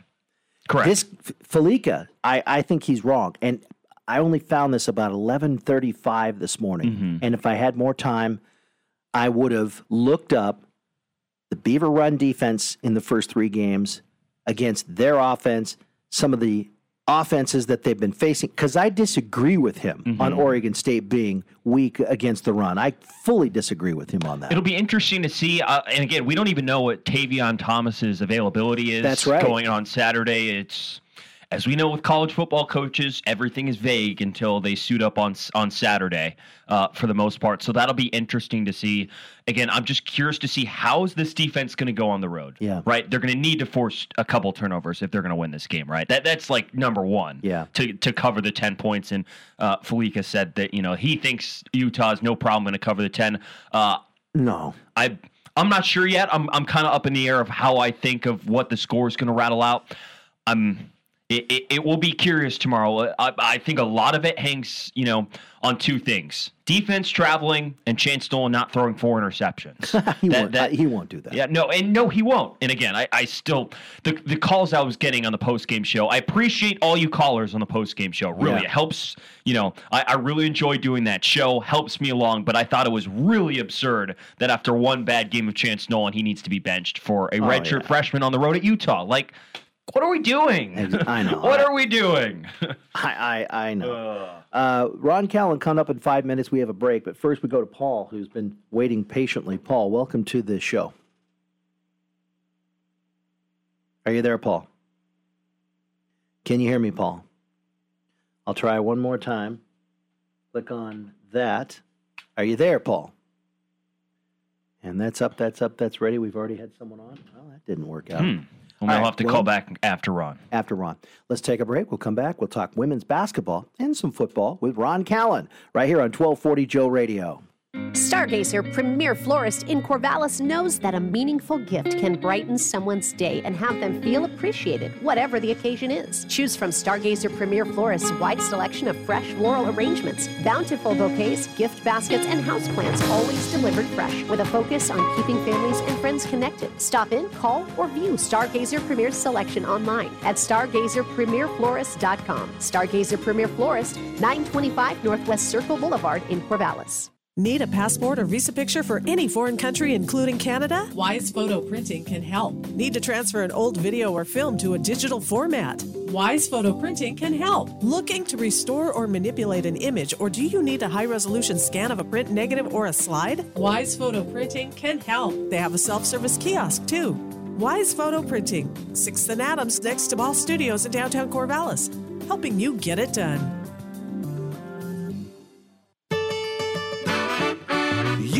University Hero and Fifth Street Growler. Fresh subs, craft brews, and the beefs. Where in Corvallis can you watch the Beavers on TV? Enjoy your favorite sub sandwich while drinking a cold craft beer or sipping on a glass of wine. University Hero and Fifth Street Growlers, that's where. It's a great combination. Stop by on Fifth Street, downtown Corvallis. University Hero and Fifth Street Growler. Fresh subs, craft brews, and the beefs. The outside to the left, and jogs in. Touchdown! It takes a team effort to score a touchdown. The same is true if you need some advice with personal or business tax planning, monthly business bookkeeping, or just need some help with strategy. With over 45 years in business, the coaching staff at Tax and Wealth Management in Corvallis can help. See David Mendenhall, Bill Heck, or Robert Berry. They have the experience you need to execute the game plan and score a touchdown every time. Visit taxandwealthmanagement.com and get into the game. It's Medicare open enrollment time. See the Medicare specialists at Rhodes Warden Insurance Agency. Look at all the 2022 plan choices, including prescription drug plans and Medicare Advantage. This is your time to see if you can find a lower premium and extra benefits. Open enrollment starts October 15th and ends December 7th. Call now to make an appointment. Since 1961, Rhodes Warden Insurance Agency, Lebanon, Albany, and Stayton, or RhodesWardenINS.com. Warden depend on us. Are you expecting out of town guests this fall? Not sure where they're going to sleep? You could add on an extra bedroom. Or an easier and less expensive solution would be to buy a futon from Futon Man. Futon Man has quality constructed solid hardwood frames in lots of styles and finishes, and their highly resilient mattresses have a long lasting foam core. And there's lots of cover choices too. Stop by Futon Man, two miles north of Corvallis on Highway 99, or online at futon man.com. All right, we don't have time for any At the buzzer. silly stuff. Right at the buzzer. Just got Ron on the phone about three seconds ago. So let's go to him. Ronnie C, uh, your situation. Did you just, are you in the airport? Where are you? We landed about 15 minutes ago at Salt Lake City, and now uh, uh, my co-traveler Jim Wilson is in line to get our rental car. Then we'll head downtown to the team hotel, get settled in, and start doing a little more study, and maybe find the, the Salt Lake trip and see what they're saying about tomorrow's game. You know, you want to get a feel for the fan base. How do you do that? Do you, I know, you know, we don't always go up to people and just ask questions, but I don't know. You, you see how many Utah shirts there are, sweaters, caps, whatever. I suppose the uh, the newspaper columnists would give you a feeling on how how their articles go, and you haven't had a chance to do that yet. But uh, routinely over the years, as you go there, is it a good experience? Oh, it always is. Salt Lake's always a, a, a pleasant place to go watch a game. A Rice Eccles Stadium that was upgraded for the what the 2002 Olympics is a great place to watch a football game. You've got the beautiful Wasatch Mountains off to the east. Expected to be a sunny day game. This is the first time this year, John, uh, we've had a day game. Yeah. And so we're we're kind of just pumped up about that. And because next week it's going to be the latest game of the year, uh, 8 p.m. at Stanford. So uh, we're- I, I think the Beavers are determined not to do what some teams do after a tough loss, is to kind of let that linger. I know they've moved on. They'll be ready for Utah. And let's just see, you know, Utah is a darn good football team with a coach who's been there since 2004 as the head coach, Kyle Whittingham. And you talk about consistency and continuity, something that Jonathan Smith building in Corvallis. He's been doing it for a long time. And the gang down here in the Beehive State do know that the Beavers beat them last year.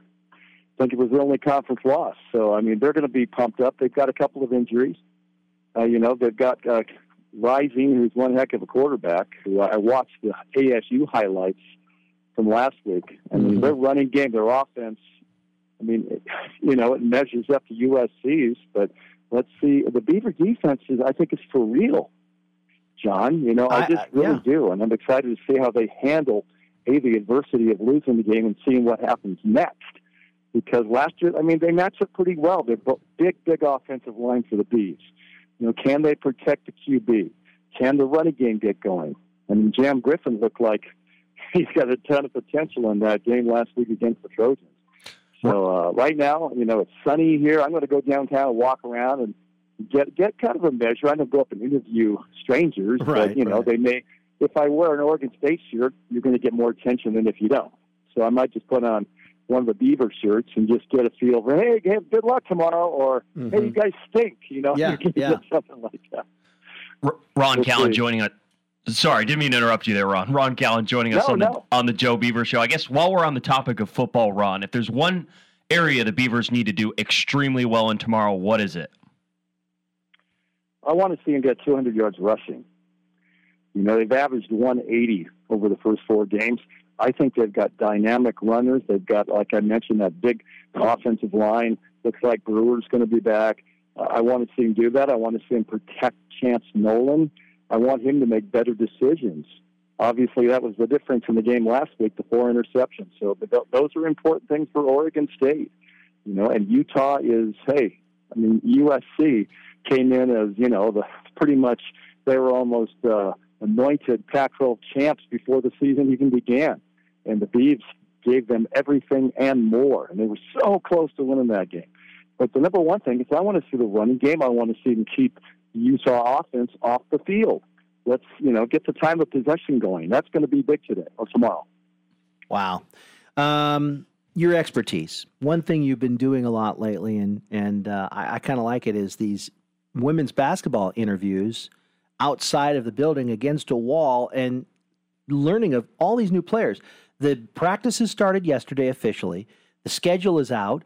Uh, there's not nearly the travel that you've done in the past, and a whole lot of new players. They lost players through graduation, a few through transferring, but also bringing in a couple of, of McDonald's All Americans. Uh, what's your first impression um, from any practices you may have seen, or at least the conversations that you've had? Well, I have seen a couple of workouts. I didn't get a chance to see the official first practice, but I've seen all of them play, and I'm, I'm impressed with the five freshmen. Uh, I had a good conversation with Marta Pietsch the other day. She's the uh, the freshman guard from Berlin, Berlin, Germany, and of course, she's not getting the attention of uh, Timea Gardiner or Raegan Beers, who are five-star McDonald's All-Americans. Who I tell you what, they both have a ton of talent. I mean, Timea is the great shooter. She can run the floor, while Raegan can, can do it all. But she's strong inside. She can block out. She can get the boards, and then she she's a great passer too. So, uh, you know, it's a new group. Uh, Scott Rueck kind of says it's kind of a throwback to uh, one of the years he was at George Fox when he had so many new players, but they come together. And this home, basically a home schedule, even the big tournament they have on Thanksgiving weekend is going to be in Portland with the PK 85 tournament, where they'll play um, the day after Thanksgiving. They're going to play Iowa at the Chiles Center. If they win that, they would play the winner of the other two women's basketball teams that are going to be there, Duke and Connecticut. And so you talk about four dynamic, elite uh, women's basketball teams at that tournament uh, Thanksgiving weekend. I'm, I'm excited about that. Excited about being able to hang out the day before Thanksgiving at home and not be at some hotel. So I think we're all pumped about that. And then the trip to Maui, where that's not going to be easy. They've got Louisiana State coming in to uh, Maui in that to Maui tournament this year. So I, this this is a big year. Lots of new players, and you've got some returning players. And all I hear are great things about six foot nine inch Jelena Mitrovic. We we know she can shoot. We know she can hit the three pointer. We know that she's gaining confidence. You remember uh, John back when Ruth Hamblin yeah. was a freshman. Yeah. She was raw. She was green. She wasn't, you know, sure of herself. But it took a couple of years, and she turned into All Pac-12. I mean, an incredible shot blocker. Let, let's see what happens with Jelena this year. You know, she's redshirt junior now, so she's got uh, two years but she can still play at Oregon State. And uh, same with Marie Gülich. You remember how she came of Yes. age, basically her senior year. She Late really bloomer. had a great chance to be a team leader. And uh, I, I'm uh, there's so many opportunities for this team to show the world that hey, they're back. And they didn't go very far. They got they made it to the WNIT, but COVID was so such a Yeah. a drag for for all sports. But women's basketball, the schedules were all screwed up, and I mean, the, the, they thought they were going to play teams. Oh, sorry, we can't play this weekend. Mhm. I mean, that that's just got to be really disconcerting, right? So I, I'm I'm excited about that, and hey, we'll get going. They got a, a October the 30th, an exhibition game at Gill against Western Oregon. So that's a great way to get started. And then they've got a bunch of home games, and then the Pac-12's not going to be easy. They're all good. Yeah, TJ's got a question for you, but just to follow up real quick, yeah, I, I had forgotten, completely forgotten, Ron, about the the controversy of a couple of teams not going on the airplane because they just, eh, we're kind of tired, using COVID as an excuse. Right. And at the time, didn't the league say, uh, "Okay, no more of that. We're not doing this anymore." Yeah, this I think this will be back to normal when it comes to logistics. You know, I mean, COVID's in the rearview mirror in most cases. Uh, you know, I'm sitting here in the Salt Lake City airport looking around. I'm going to say 10% of the people who are in this airport right now are wearing a mask. And the masks, uh, most of them are not wearing a mask. And so it's nice to see, you know, that the, I, the semblance of returning to normal. Oh, yeah. Ron Callan joining us Oh, here on the. You know, guys, you oh, know go what? ahead, I have to sign some paperwork here. You got it. So I'll got talk to you guys, and hey, enjoy the game tomorrow. We'll look forward to your pregame show. Thanks, buddy. Talk, have fun. Talk to you later. All right, Ron, giving us some time. What What was- what was your question? Oh, I was going to say, just curious about about the non-conference schedule. Is it, it intentional to balance out last year, where they take two trips to east the East Coast and one trip uh, to Hawaii, which was really it's a lot of travel for a non-conference schedule. They spend uh, one weekend in Florida, another weekend in the Northeast, and then go Mm-hmm. all the way out to Hawaii. That's that's a lot of miles. What is that? Nine thousand miles of travel right Last there. year he was Florida. Well, that's 'cause- no. That's only one way. So six thousand. That's about eighteen thousand miles of travel right there. No. Yeah. Yeah. that's that's a lot. I but this keep- year, again, sorry, I didn't mean to cut you off, but they only leave the state once in non-conference. That's to go to Hawaii the week before Christmas. I used to take uh, do the frequent flyer miles things for road trips. Yeah. We didn't travel anywhere close to what they do now, and I was doing the games '99 to 2006, and uh, I thought about it. I thought, man, Ron's getting some serious miles on those things because I Mhm. did I did pretty well with just regular travel. You've got your travel that's every single year in the conference. Yep. But those non-conference trips to Florida, to Hawaii, because they host that tournament, to uh, you know any tur- uh, tournaments that they, they get into, and that that's a that's a, a cool thing for them. I just saw. I, I don't know anything more about it. I Uh-huh. just saw a headline. It was a headline. They're Oh, it's all about headlines. Hot take coming in. It's I don't know if it's a hot take, but it's like, what do you think about this? The Tulsa game, the Beaver men's basketball season opener against Tulsa. I don't have the date. 9 p.m. is that what channel is it on? I didn't even see that. Uh, I didn't see The either. Beaver men's basketball game against Tulsa. Let, us is look. I, a 9 p.m. game. us in the media, we love I don't love think 9 I'll be able to stay because I get up 3:30 in the morning, but uh, I'll be awake. I want to make sure that I'm there. Me, noted college basketball fan. Let's see. Yeah. Uh, do we have a network? Oh, well, let me click on this link right here. Let's have it load. Pac-12 Nine. Oregon, 9 p.m. Hey, at least the next one against Florida A&M. Uh, so November 7th, the opener at 9 p.m. Then November 11th, Friday at 6. Well, That's not too bad. I want desperately to be able to be there and see that game against Tulsa. Mike will call it. He's calling all but one game that I know of because uh, I, I I checked the schedule. I'll have the Portland State game, I believe on the 19th when the Beavers are at Arizona State. But uh, I went on the Tulsa trip last year. You know what I remember about Tulsa? that it's in Oklahoma? Yeah, that and there was no human beings anywhere in in the evening time downtown. We were staying in a big downtown hotel. Daytime, yeah, there's a few cars moving around. There was some construction by our hotel, but um, it was sh- certainly less. It was very clean, clean, like crazy clean. But at night in the evening time, around seven, seven thirty, when you try to start to go out and look for a place to eat, there was a really cool sports bar that I found that was maybe a block away.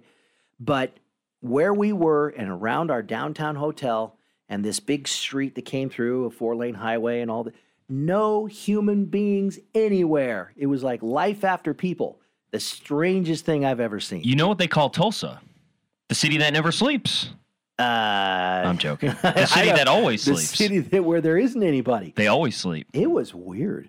Yeah, I know. It's Sort and of then I went into the post-apoc- restaurant and there were people there. post-apocalyptic, post-apocalyptic feel. That's funny because that's how I feel like it is here. Yeah. Speaking of that, won't take too much time on this, but Uh-huh. I, I, I went down the YouTube rabbit hole, which I think we all do at some point, and end up on a video of a guy who's showing another guy's video and saying, What is going on here?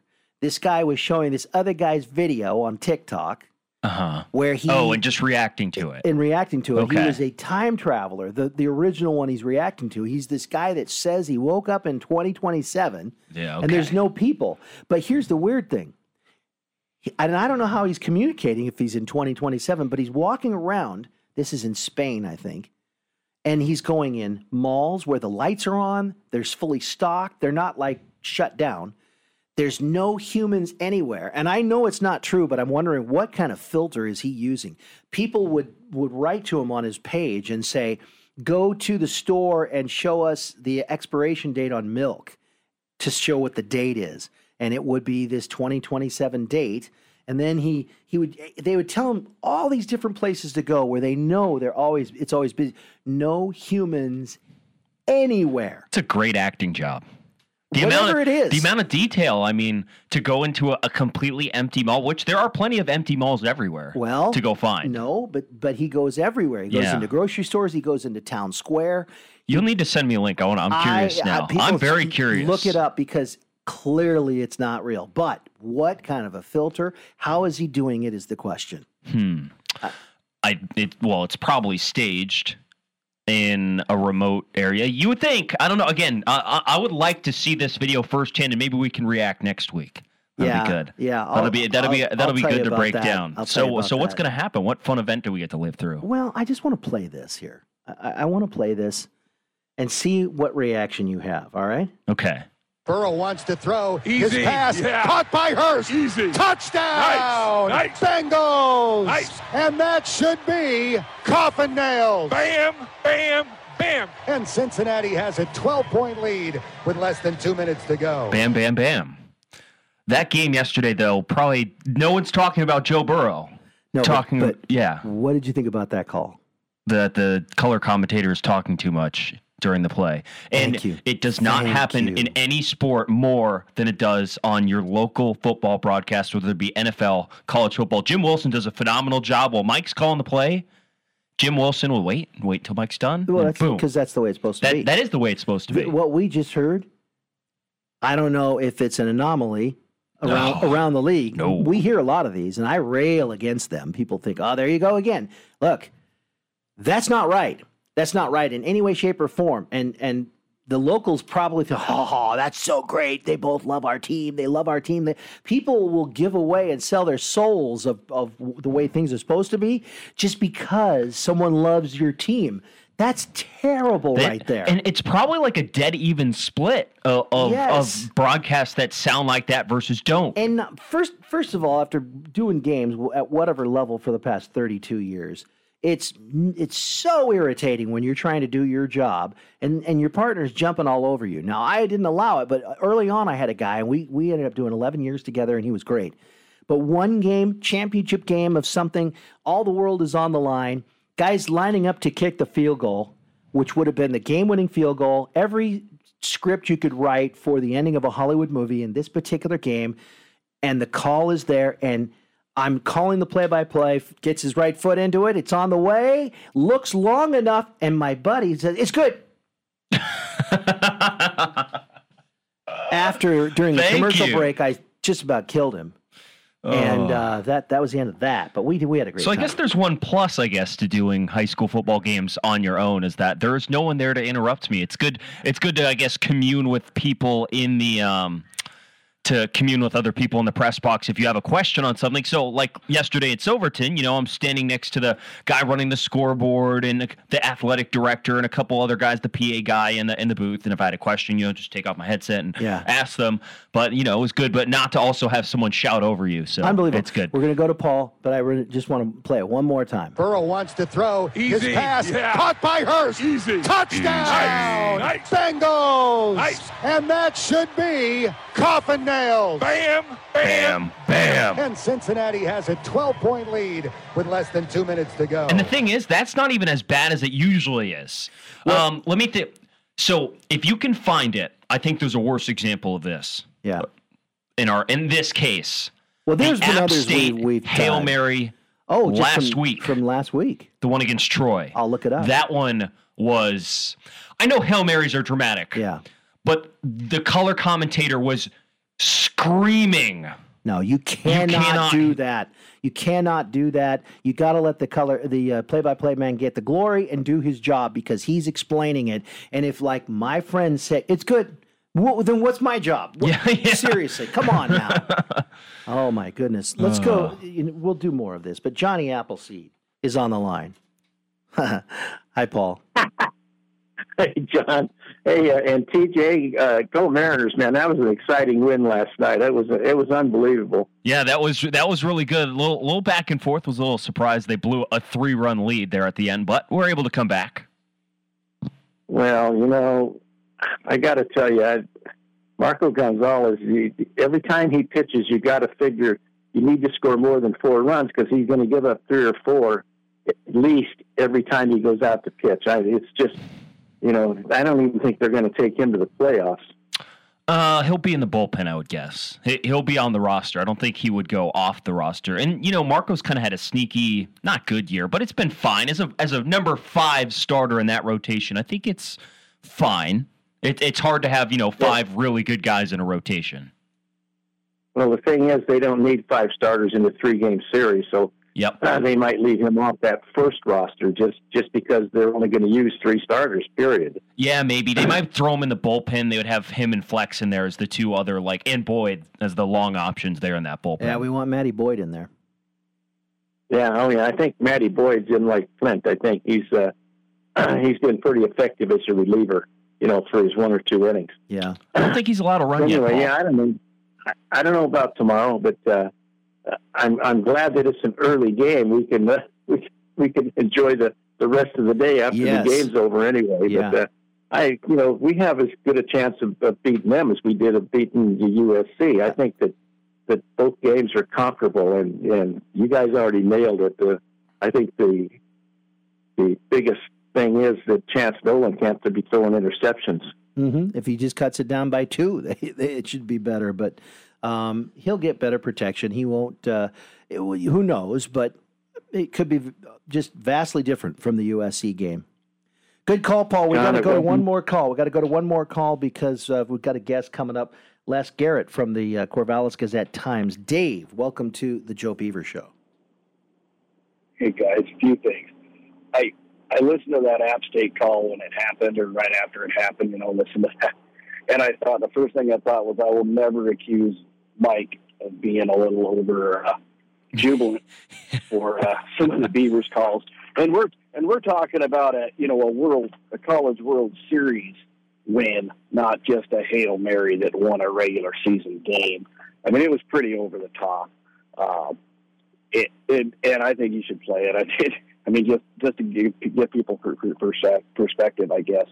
Um, now, the other thing I got to say is, you know, that Utah guy to, to say something about the well, I, was it a Utah guy? They were talking about the Beavers' deep run run defense. Oh, it was uh, Bear from, uh, Yeah, from College Game Day. College Game Day saying he didn't think the Beaver run Yeah. defense was very good. Now, all I got to say is, you know, he didn't see that Boise State game. You know, they didn't have a running game until they got the mobile quarterback in there. So yeah, it, maybe a mobile quarterback is is going to burn us on occasion, and we know that. And you they're always look those kind of quarterbacks burn a lot of teams defensively.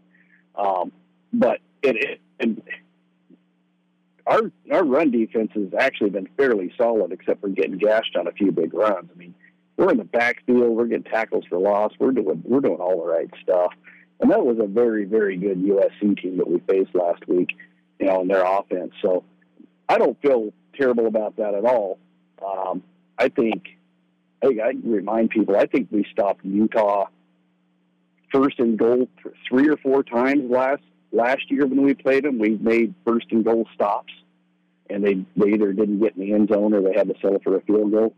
So if if that's a team that shows up and plays like that, Utah needs to watch out because you know this this team uh, they should come out hungry and ready to win this game and and uh, you know carry that chip on their shoulder because I, I think defensively we are that good. I agree. We got to go. Thanks for the call, Dave, because we have a guest coming on up next. I want to take a break. Um, all right. I found it. Here we go. Everybody back to try to knock one down. Three man rush. Chase going to step up in the pocket. Sets. Throws high into the air. It's up for grabs. It is juggled.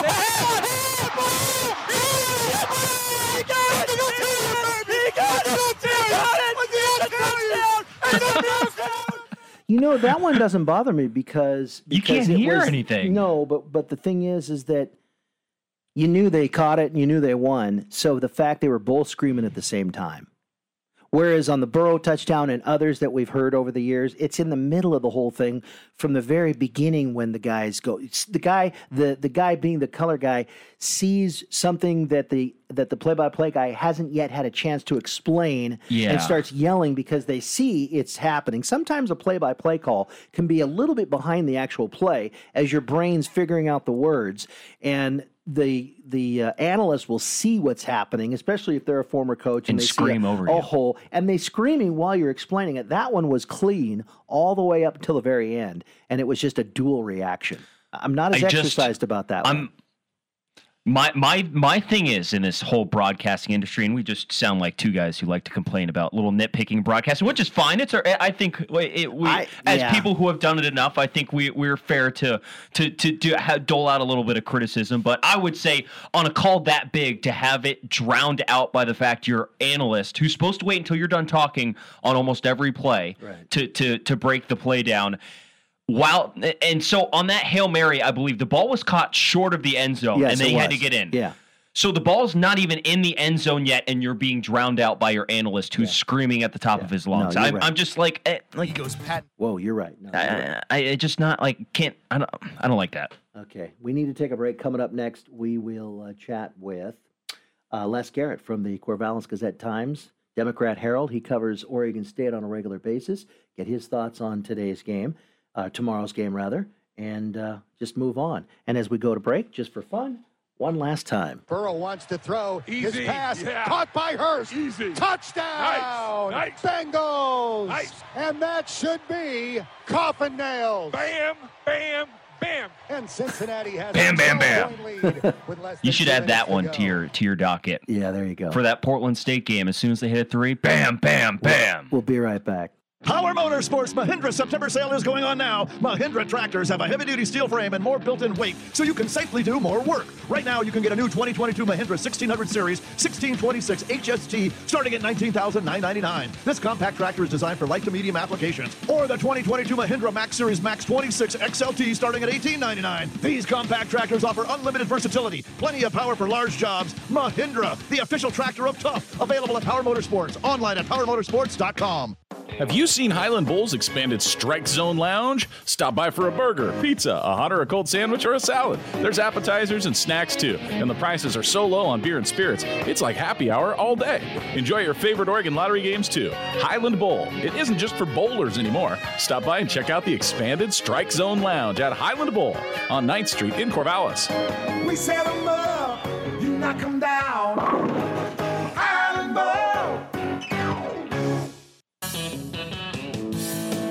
A lot of land comes with a lot of work, and the new Kubota MX series has a lot to offer, including the versatility to mow, move bales of hay, grade roads, and clear brush and snow.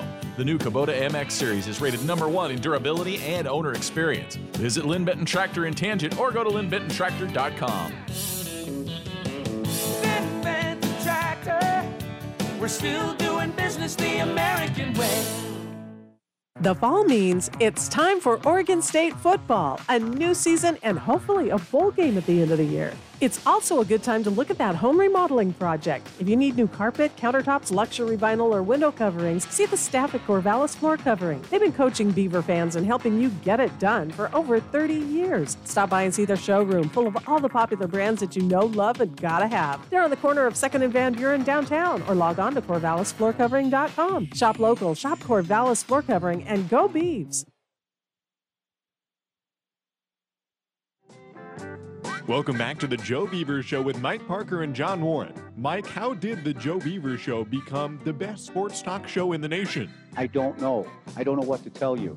I don't know. I I, I don't know. Uh, all right, all right. It's okay, Mike. How about we just let the listeners find out for themselves? Here they are on the Joe Beaver Show. Yeah, I don't, I don't know either. That would be a now nationally relevant Joe Beaver show. Thanks to that's David right. Tumwater texts in and tells us he did plug the Joe Beaver show on Mad Dog Russo's show today. So, hey, Mad Dog, if you're listening, well, we'd appreciate a call in. That'd be good. I that would make that I would be a can't wait to show. hear what the exchange went like. Well, I'm maybe if I have time later today, I'll comb through his uh, his podcast version of his show today.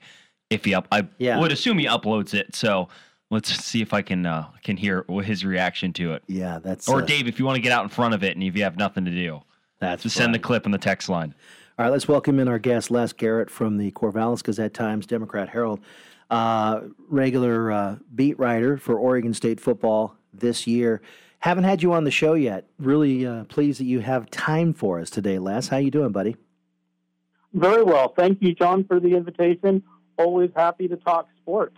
What do you think when you hear uh, this this Chris Fallica say Beaver defense? I'd like to see the numbers to see because I know that Montana State's quarterback ran roughshod, um, and I know that Caleb Williams is a Heisman candidate who could win the whole thing because he is unbelievable. His escapability was was incredible, but it seems to me, it, did the Montana State quarterback garner something to where a guy on a national show would have that perspective? And I know he probably hasn't looked into Oregon State much at all. He's more of a uh, what do you call those guys who do the lines? He's more of a Uh, just a betting guy, betting like a, guy, a Vegas yeah. guy. Yeah. Yeah.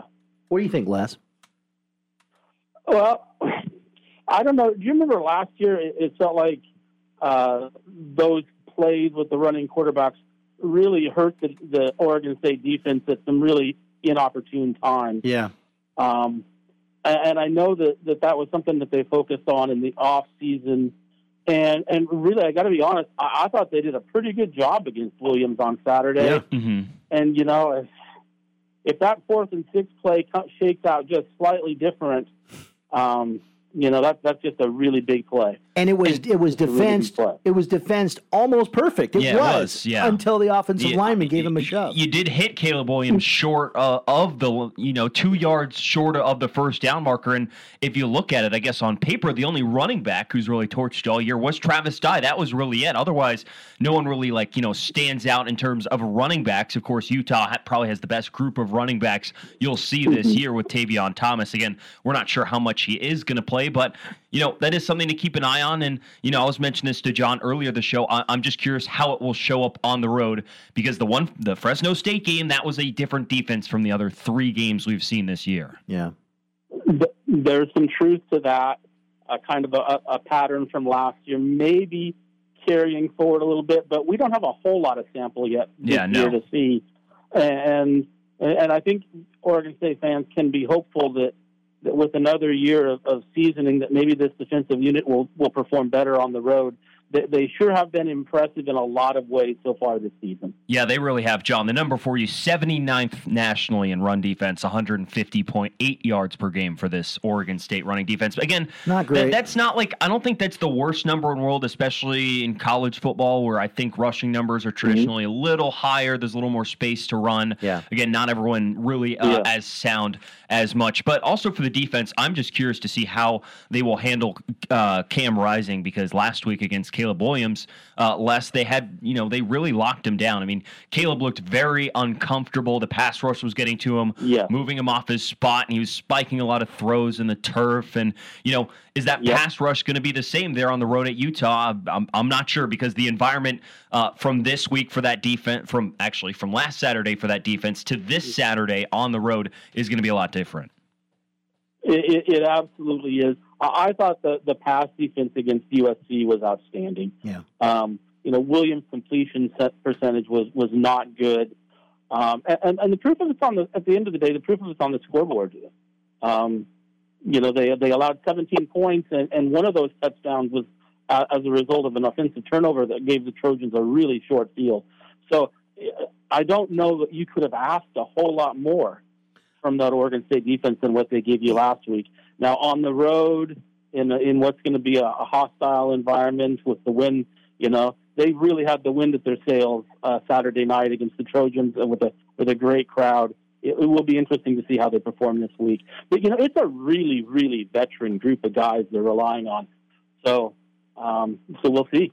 I'll tell you that the uh, you, you're right about the defense, the secondary, and the job they did, and the defense as a whole was was pinning him in. They didn't let him really, for the most part, get to the outside. There was a no. there was a video that was shared on Twitter yesterday showing isolating a play where there the Beavers were about to sack Caleb Williams and the defender, the, the offensive lineman was just like tackling the Beaver with no hold call. And in the same frame was another offensive lineman tackling, aram, uh, arms wrapped around the the Beaver defender coming through, and no no flag called on on those hold that missed Yeah. holding calls. And I don't know if they get the same treatment in Salt Lake this week. If they do, it could be hard. But if they don't, then we might see some some pressure and some sacks on rising. Yeah, that that absolutely that that was really tough. A, a- a guy that stood out to me when I was trying to go back and, and watch uh, some of the game and rewatch some of the sections, I, I thought Chatfield had a good game Yeah. for Oregon State on Saturday night. Um, there on, on that one possession late in the game uh, when the Trojans were up against their own goal line, he, he made a couple of really big plays. He's active, he's athletic, he's long. Um, he's pretty well what you're looking for in that edge rusher, and and you know he's he's now four games into to being able to play for this system. If he's getting more comfortable and and and could be more productive, I think that could really provide a, a boost for this defense because he certainly looks to have all the tools. Les Gehrett of the Corvallis Gazette Times joining us here on the program. You know, uh, uh, uh, looking at it, and uh, I'd say a call, uh, a texter who just texted in, kind of, you know, brought this up, and it was sitting in the back of my mind for a little bit. But as much as this is a test for Oregon State, I think this is a test for Utah as well because they played three kind of underwhelming opponents since they went on the ro- road and lost to Florida in the swamp. So uh, I, I do think you know it, it sort of is a balance on both sides, and I, I guess more of a measuring stick. And if you look at the one game less that Utah you know struggled with this year against the Florida Gators, they gave up over 230 yards on the ground, uh, and you know had their struggles at times Mhm. on offense. And Cam Rising made some mistakes. They're on the road in a hostile environment. Of course, not going to be hostile this weekend in the friendly confines there at Rice Eccles Stadium. But you know, uh, with the, when the talent level goes up, at least for Utah this season, it seems they have struggled a little bit. You know, it's isn't it hard at this point to, to know what to make of that Florida loss? Yeah, I don't know because we uh, don't. I was looking at that this morning, and and we don't really know what Florida is. yeah, we don't. Um, and so the you know the losses to Kentucky and to Tennessee, uh, there's still a lot we don't know about Florida, so it's hard to know how to weigh that opening day loss for Utah, and, and certainly nothing that's happened since really is going to tell you a whole lot. Uh, so yeah, I think that's a very valid point. Is we we don't we kind of we we see that that team and we know the continuity they have and the way that they've played, and and so we we think we know what what Utah is going to be, but we really don't know what this year's team is. We're still finding that out. So I, I think it's going to be a highly competitive game on Saturday. Thank you so much for your time. I really appreciate your questions when we're in the media room too. By the way, you you cut down to the chase. Those are good. Well, I, what I don't want to do is waste everybody's time, John. Well, you know how it's so funny, especially in the beginning, and it's just all these generic softballs. How does it feel? What does it feel like being bad? Da, da, da. And then along comes you, and, and, and I try to do it a little bit as well. Uh, what's your offense going to do this week? What, what's the defense facing? What do you what do you have to do to stop them? You know, actual questions of of strat- strategy. Well, yeah, yeah. Well, when I ask questions, I just at the end of the day, I, I've got to write a story at the end of this, Yeah. and so I, I, I just try to have an idea of a couple of things that I need to know to um, to go forward and write. Uh, the truth is, um, we're all learning and and and you know hopefully growing at our games is what we do.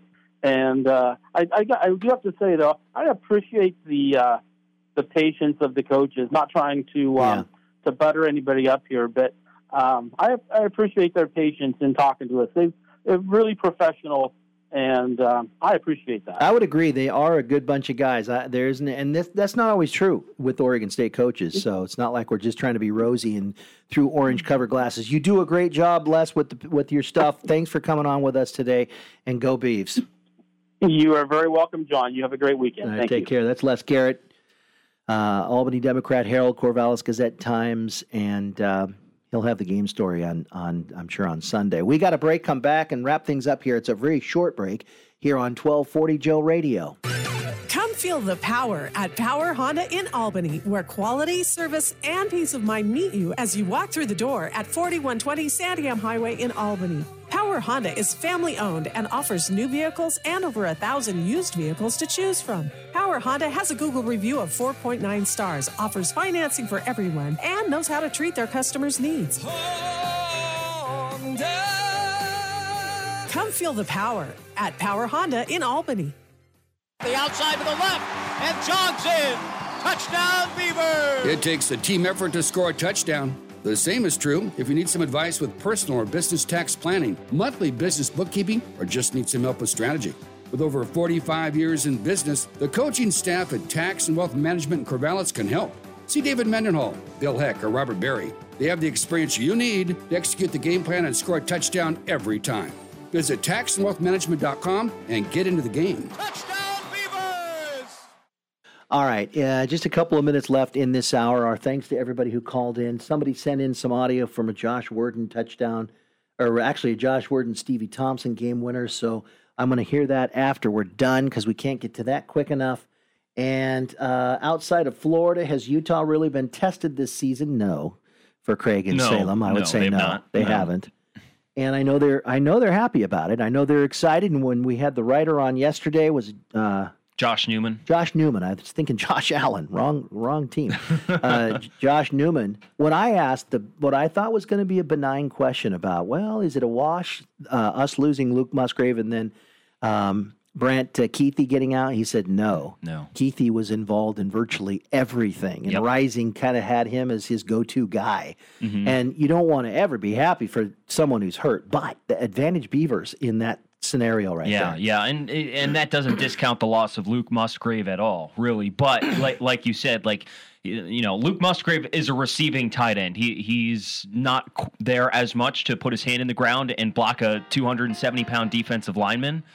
Who's running at the quarterback? So, uh, but Kuithe, that you know, that was something he did very well. So, Mhm. Oregon State could take advantage of that against the backups. Although many compliments to that Utah tight end room. It's apparently a deep group that we will see for the first time without Kuithe in a full game on Saturday tomorrow, 7 a.m. John, bright and 7 early, a.m. Well, you know what? I get to sleep in two hours, and uh, and I get to wake up four hours no, early. No football game tonight. You did that last night, so you have tonight off. It's going to be nice and relaxing. Our thanks to Kate Maxim, Oregon State women's rowing coach, um, Ron Callan on site, sideline extraordinaire, women's basketball, and Les Gehrett from the paper. From the the uh, Corvallis Gazette Times and your texts and phone calls. Great show. Had a lot of fun doing it, and uh, we look forward to tomorrow at seven. We'll see if Dougie can come up with some uh, Tommy's coupons like we've done before on early morning shows. Thanks, TJ. We'll see ya. Go Mariners tonight on Joe. KEJO Corvallis. And translator K229DI Corvallis. The home of the Beavers. 1240 Joe Radio.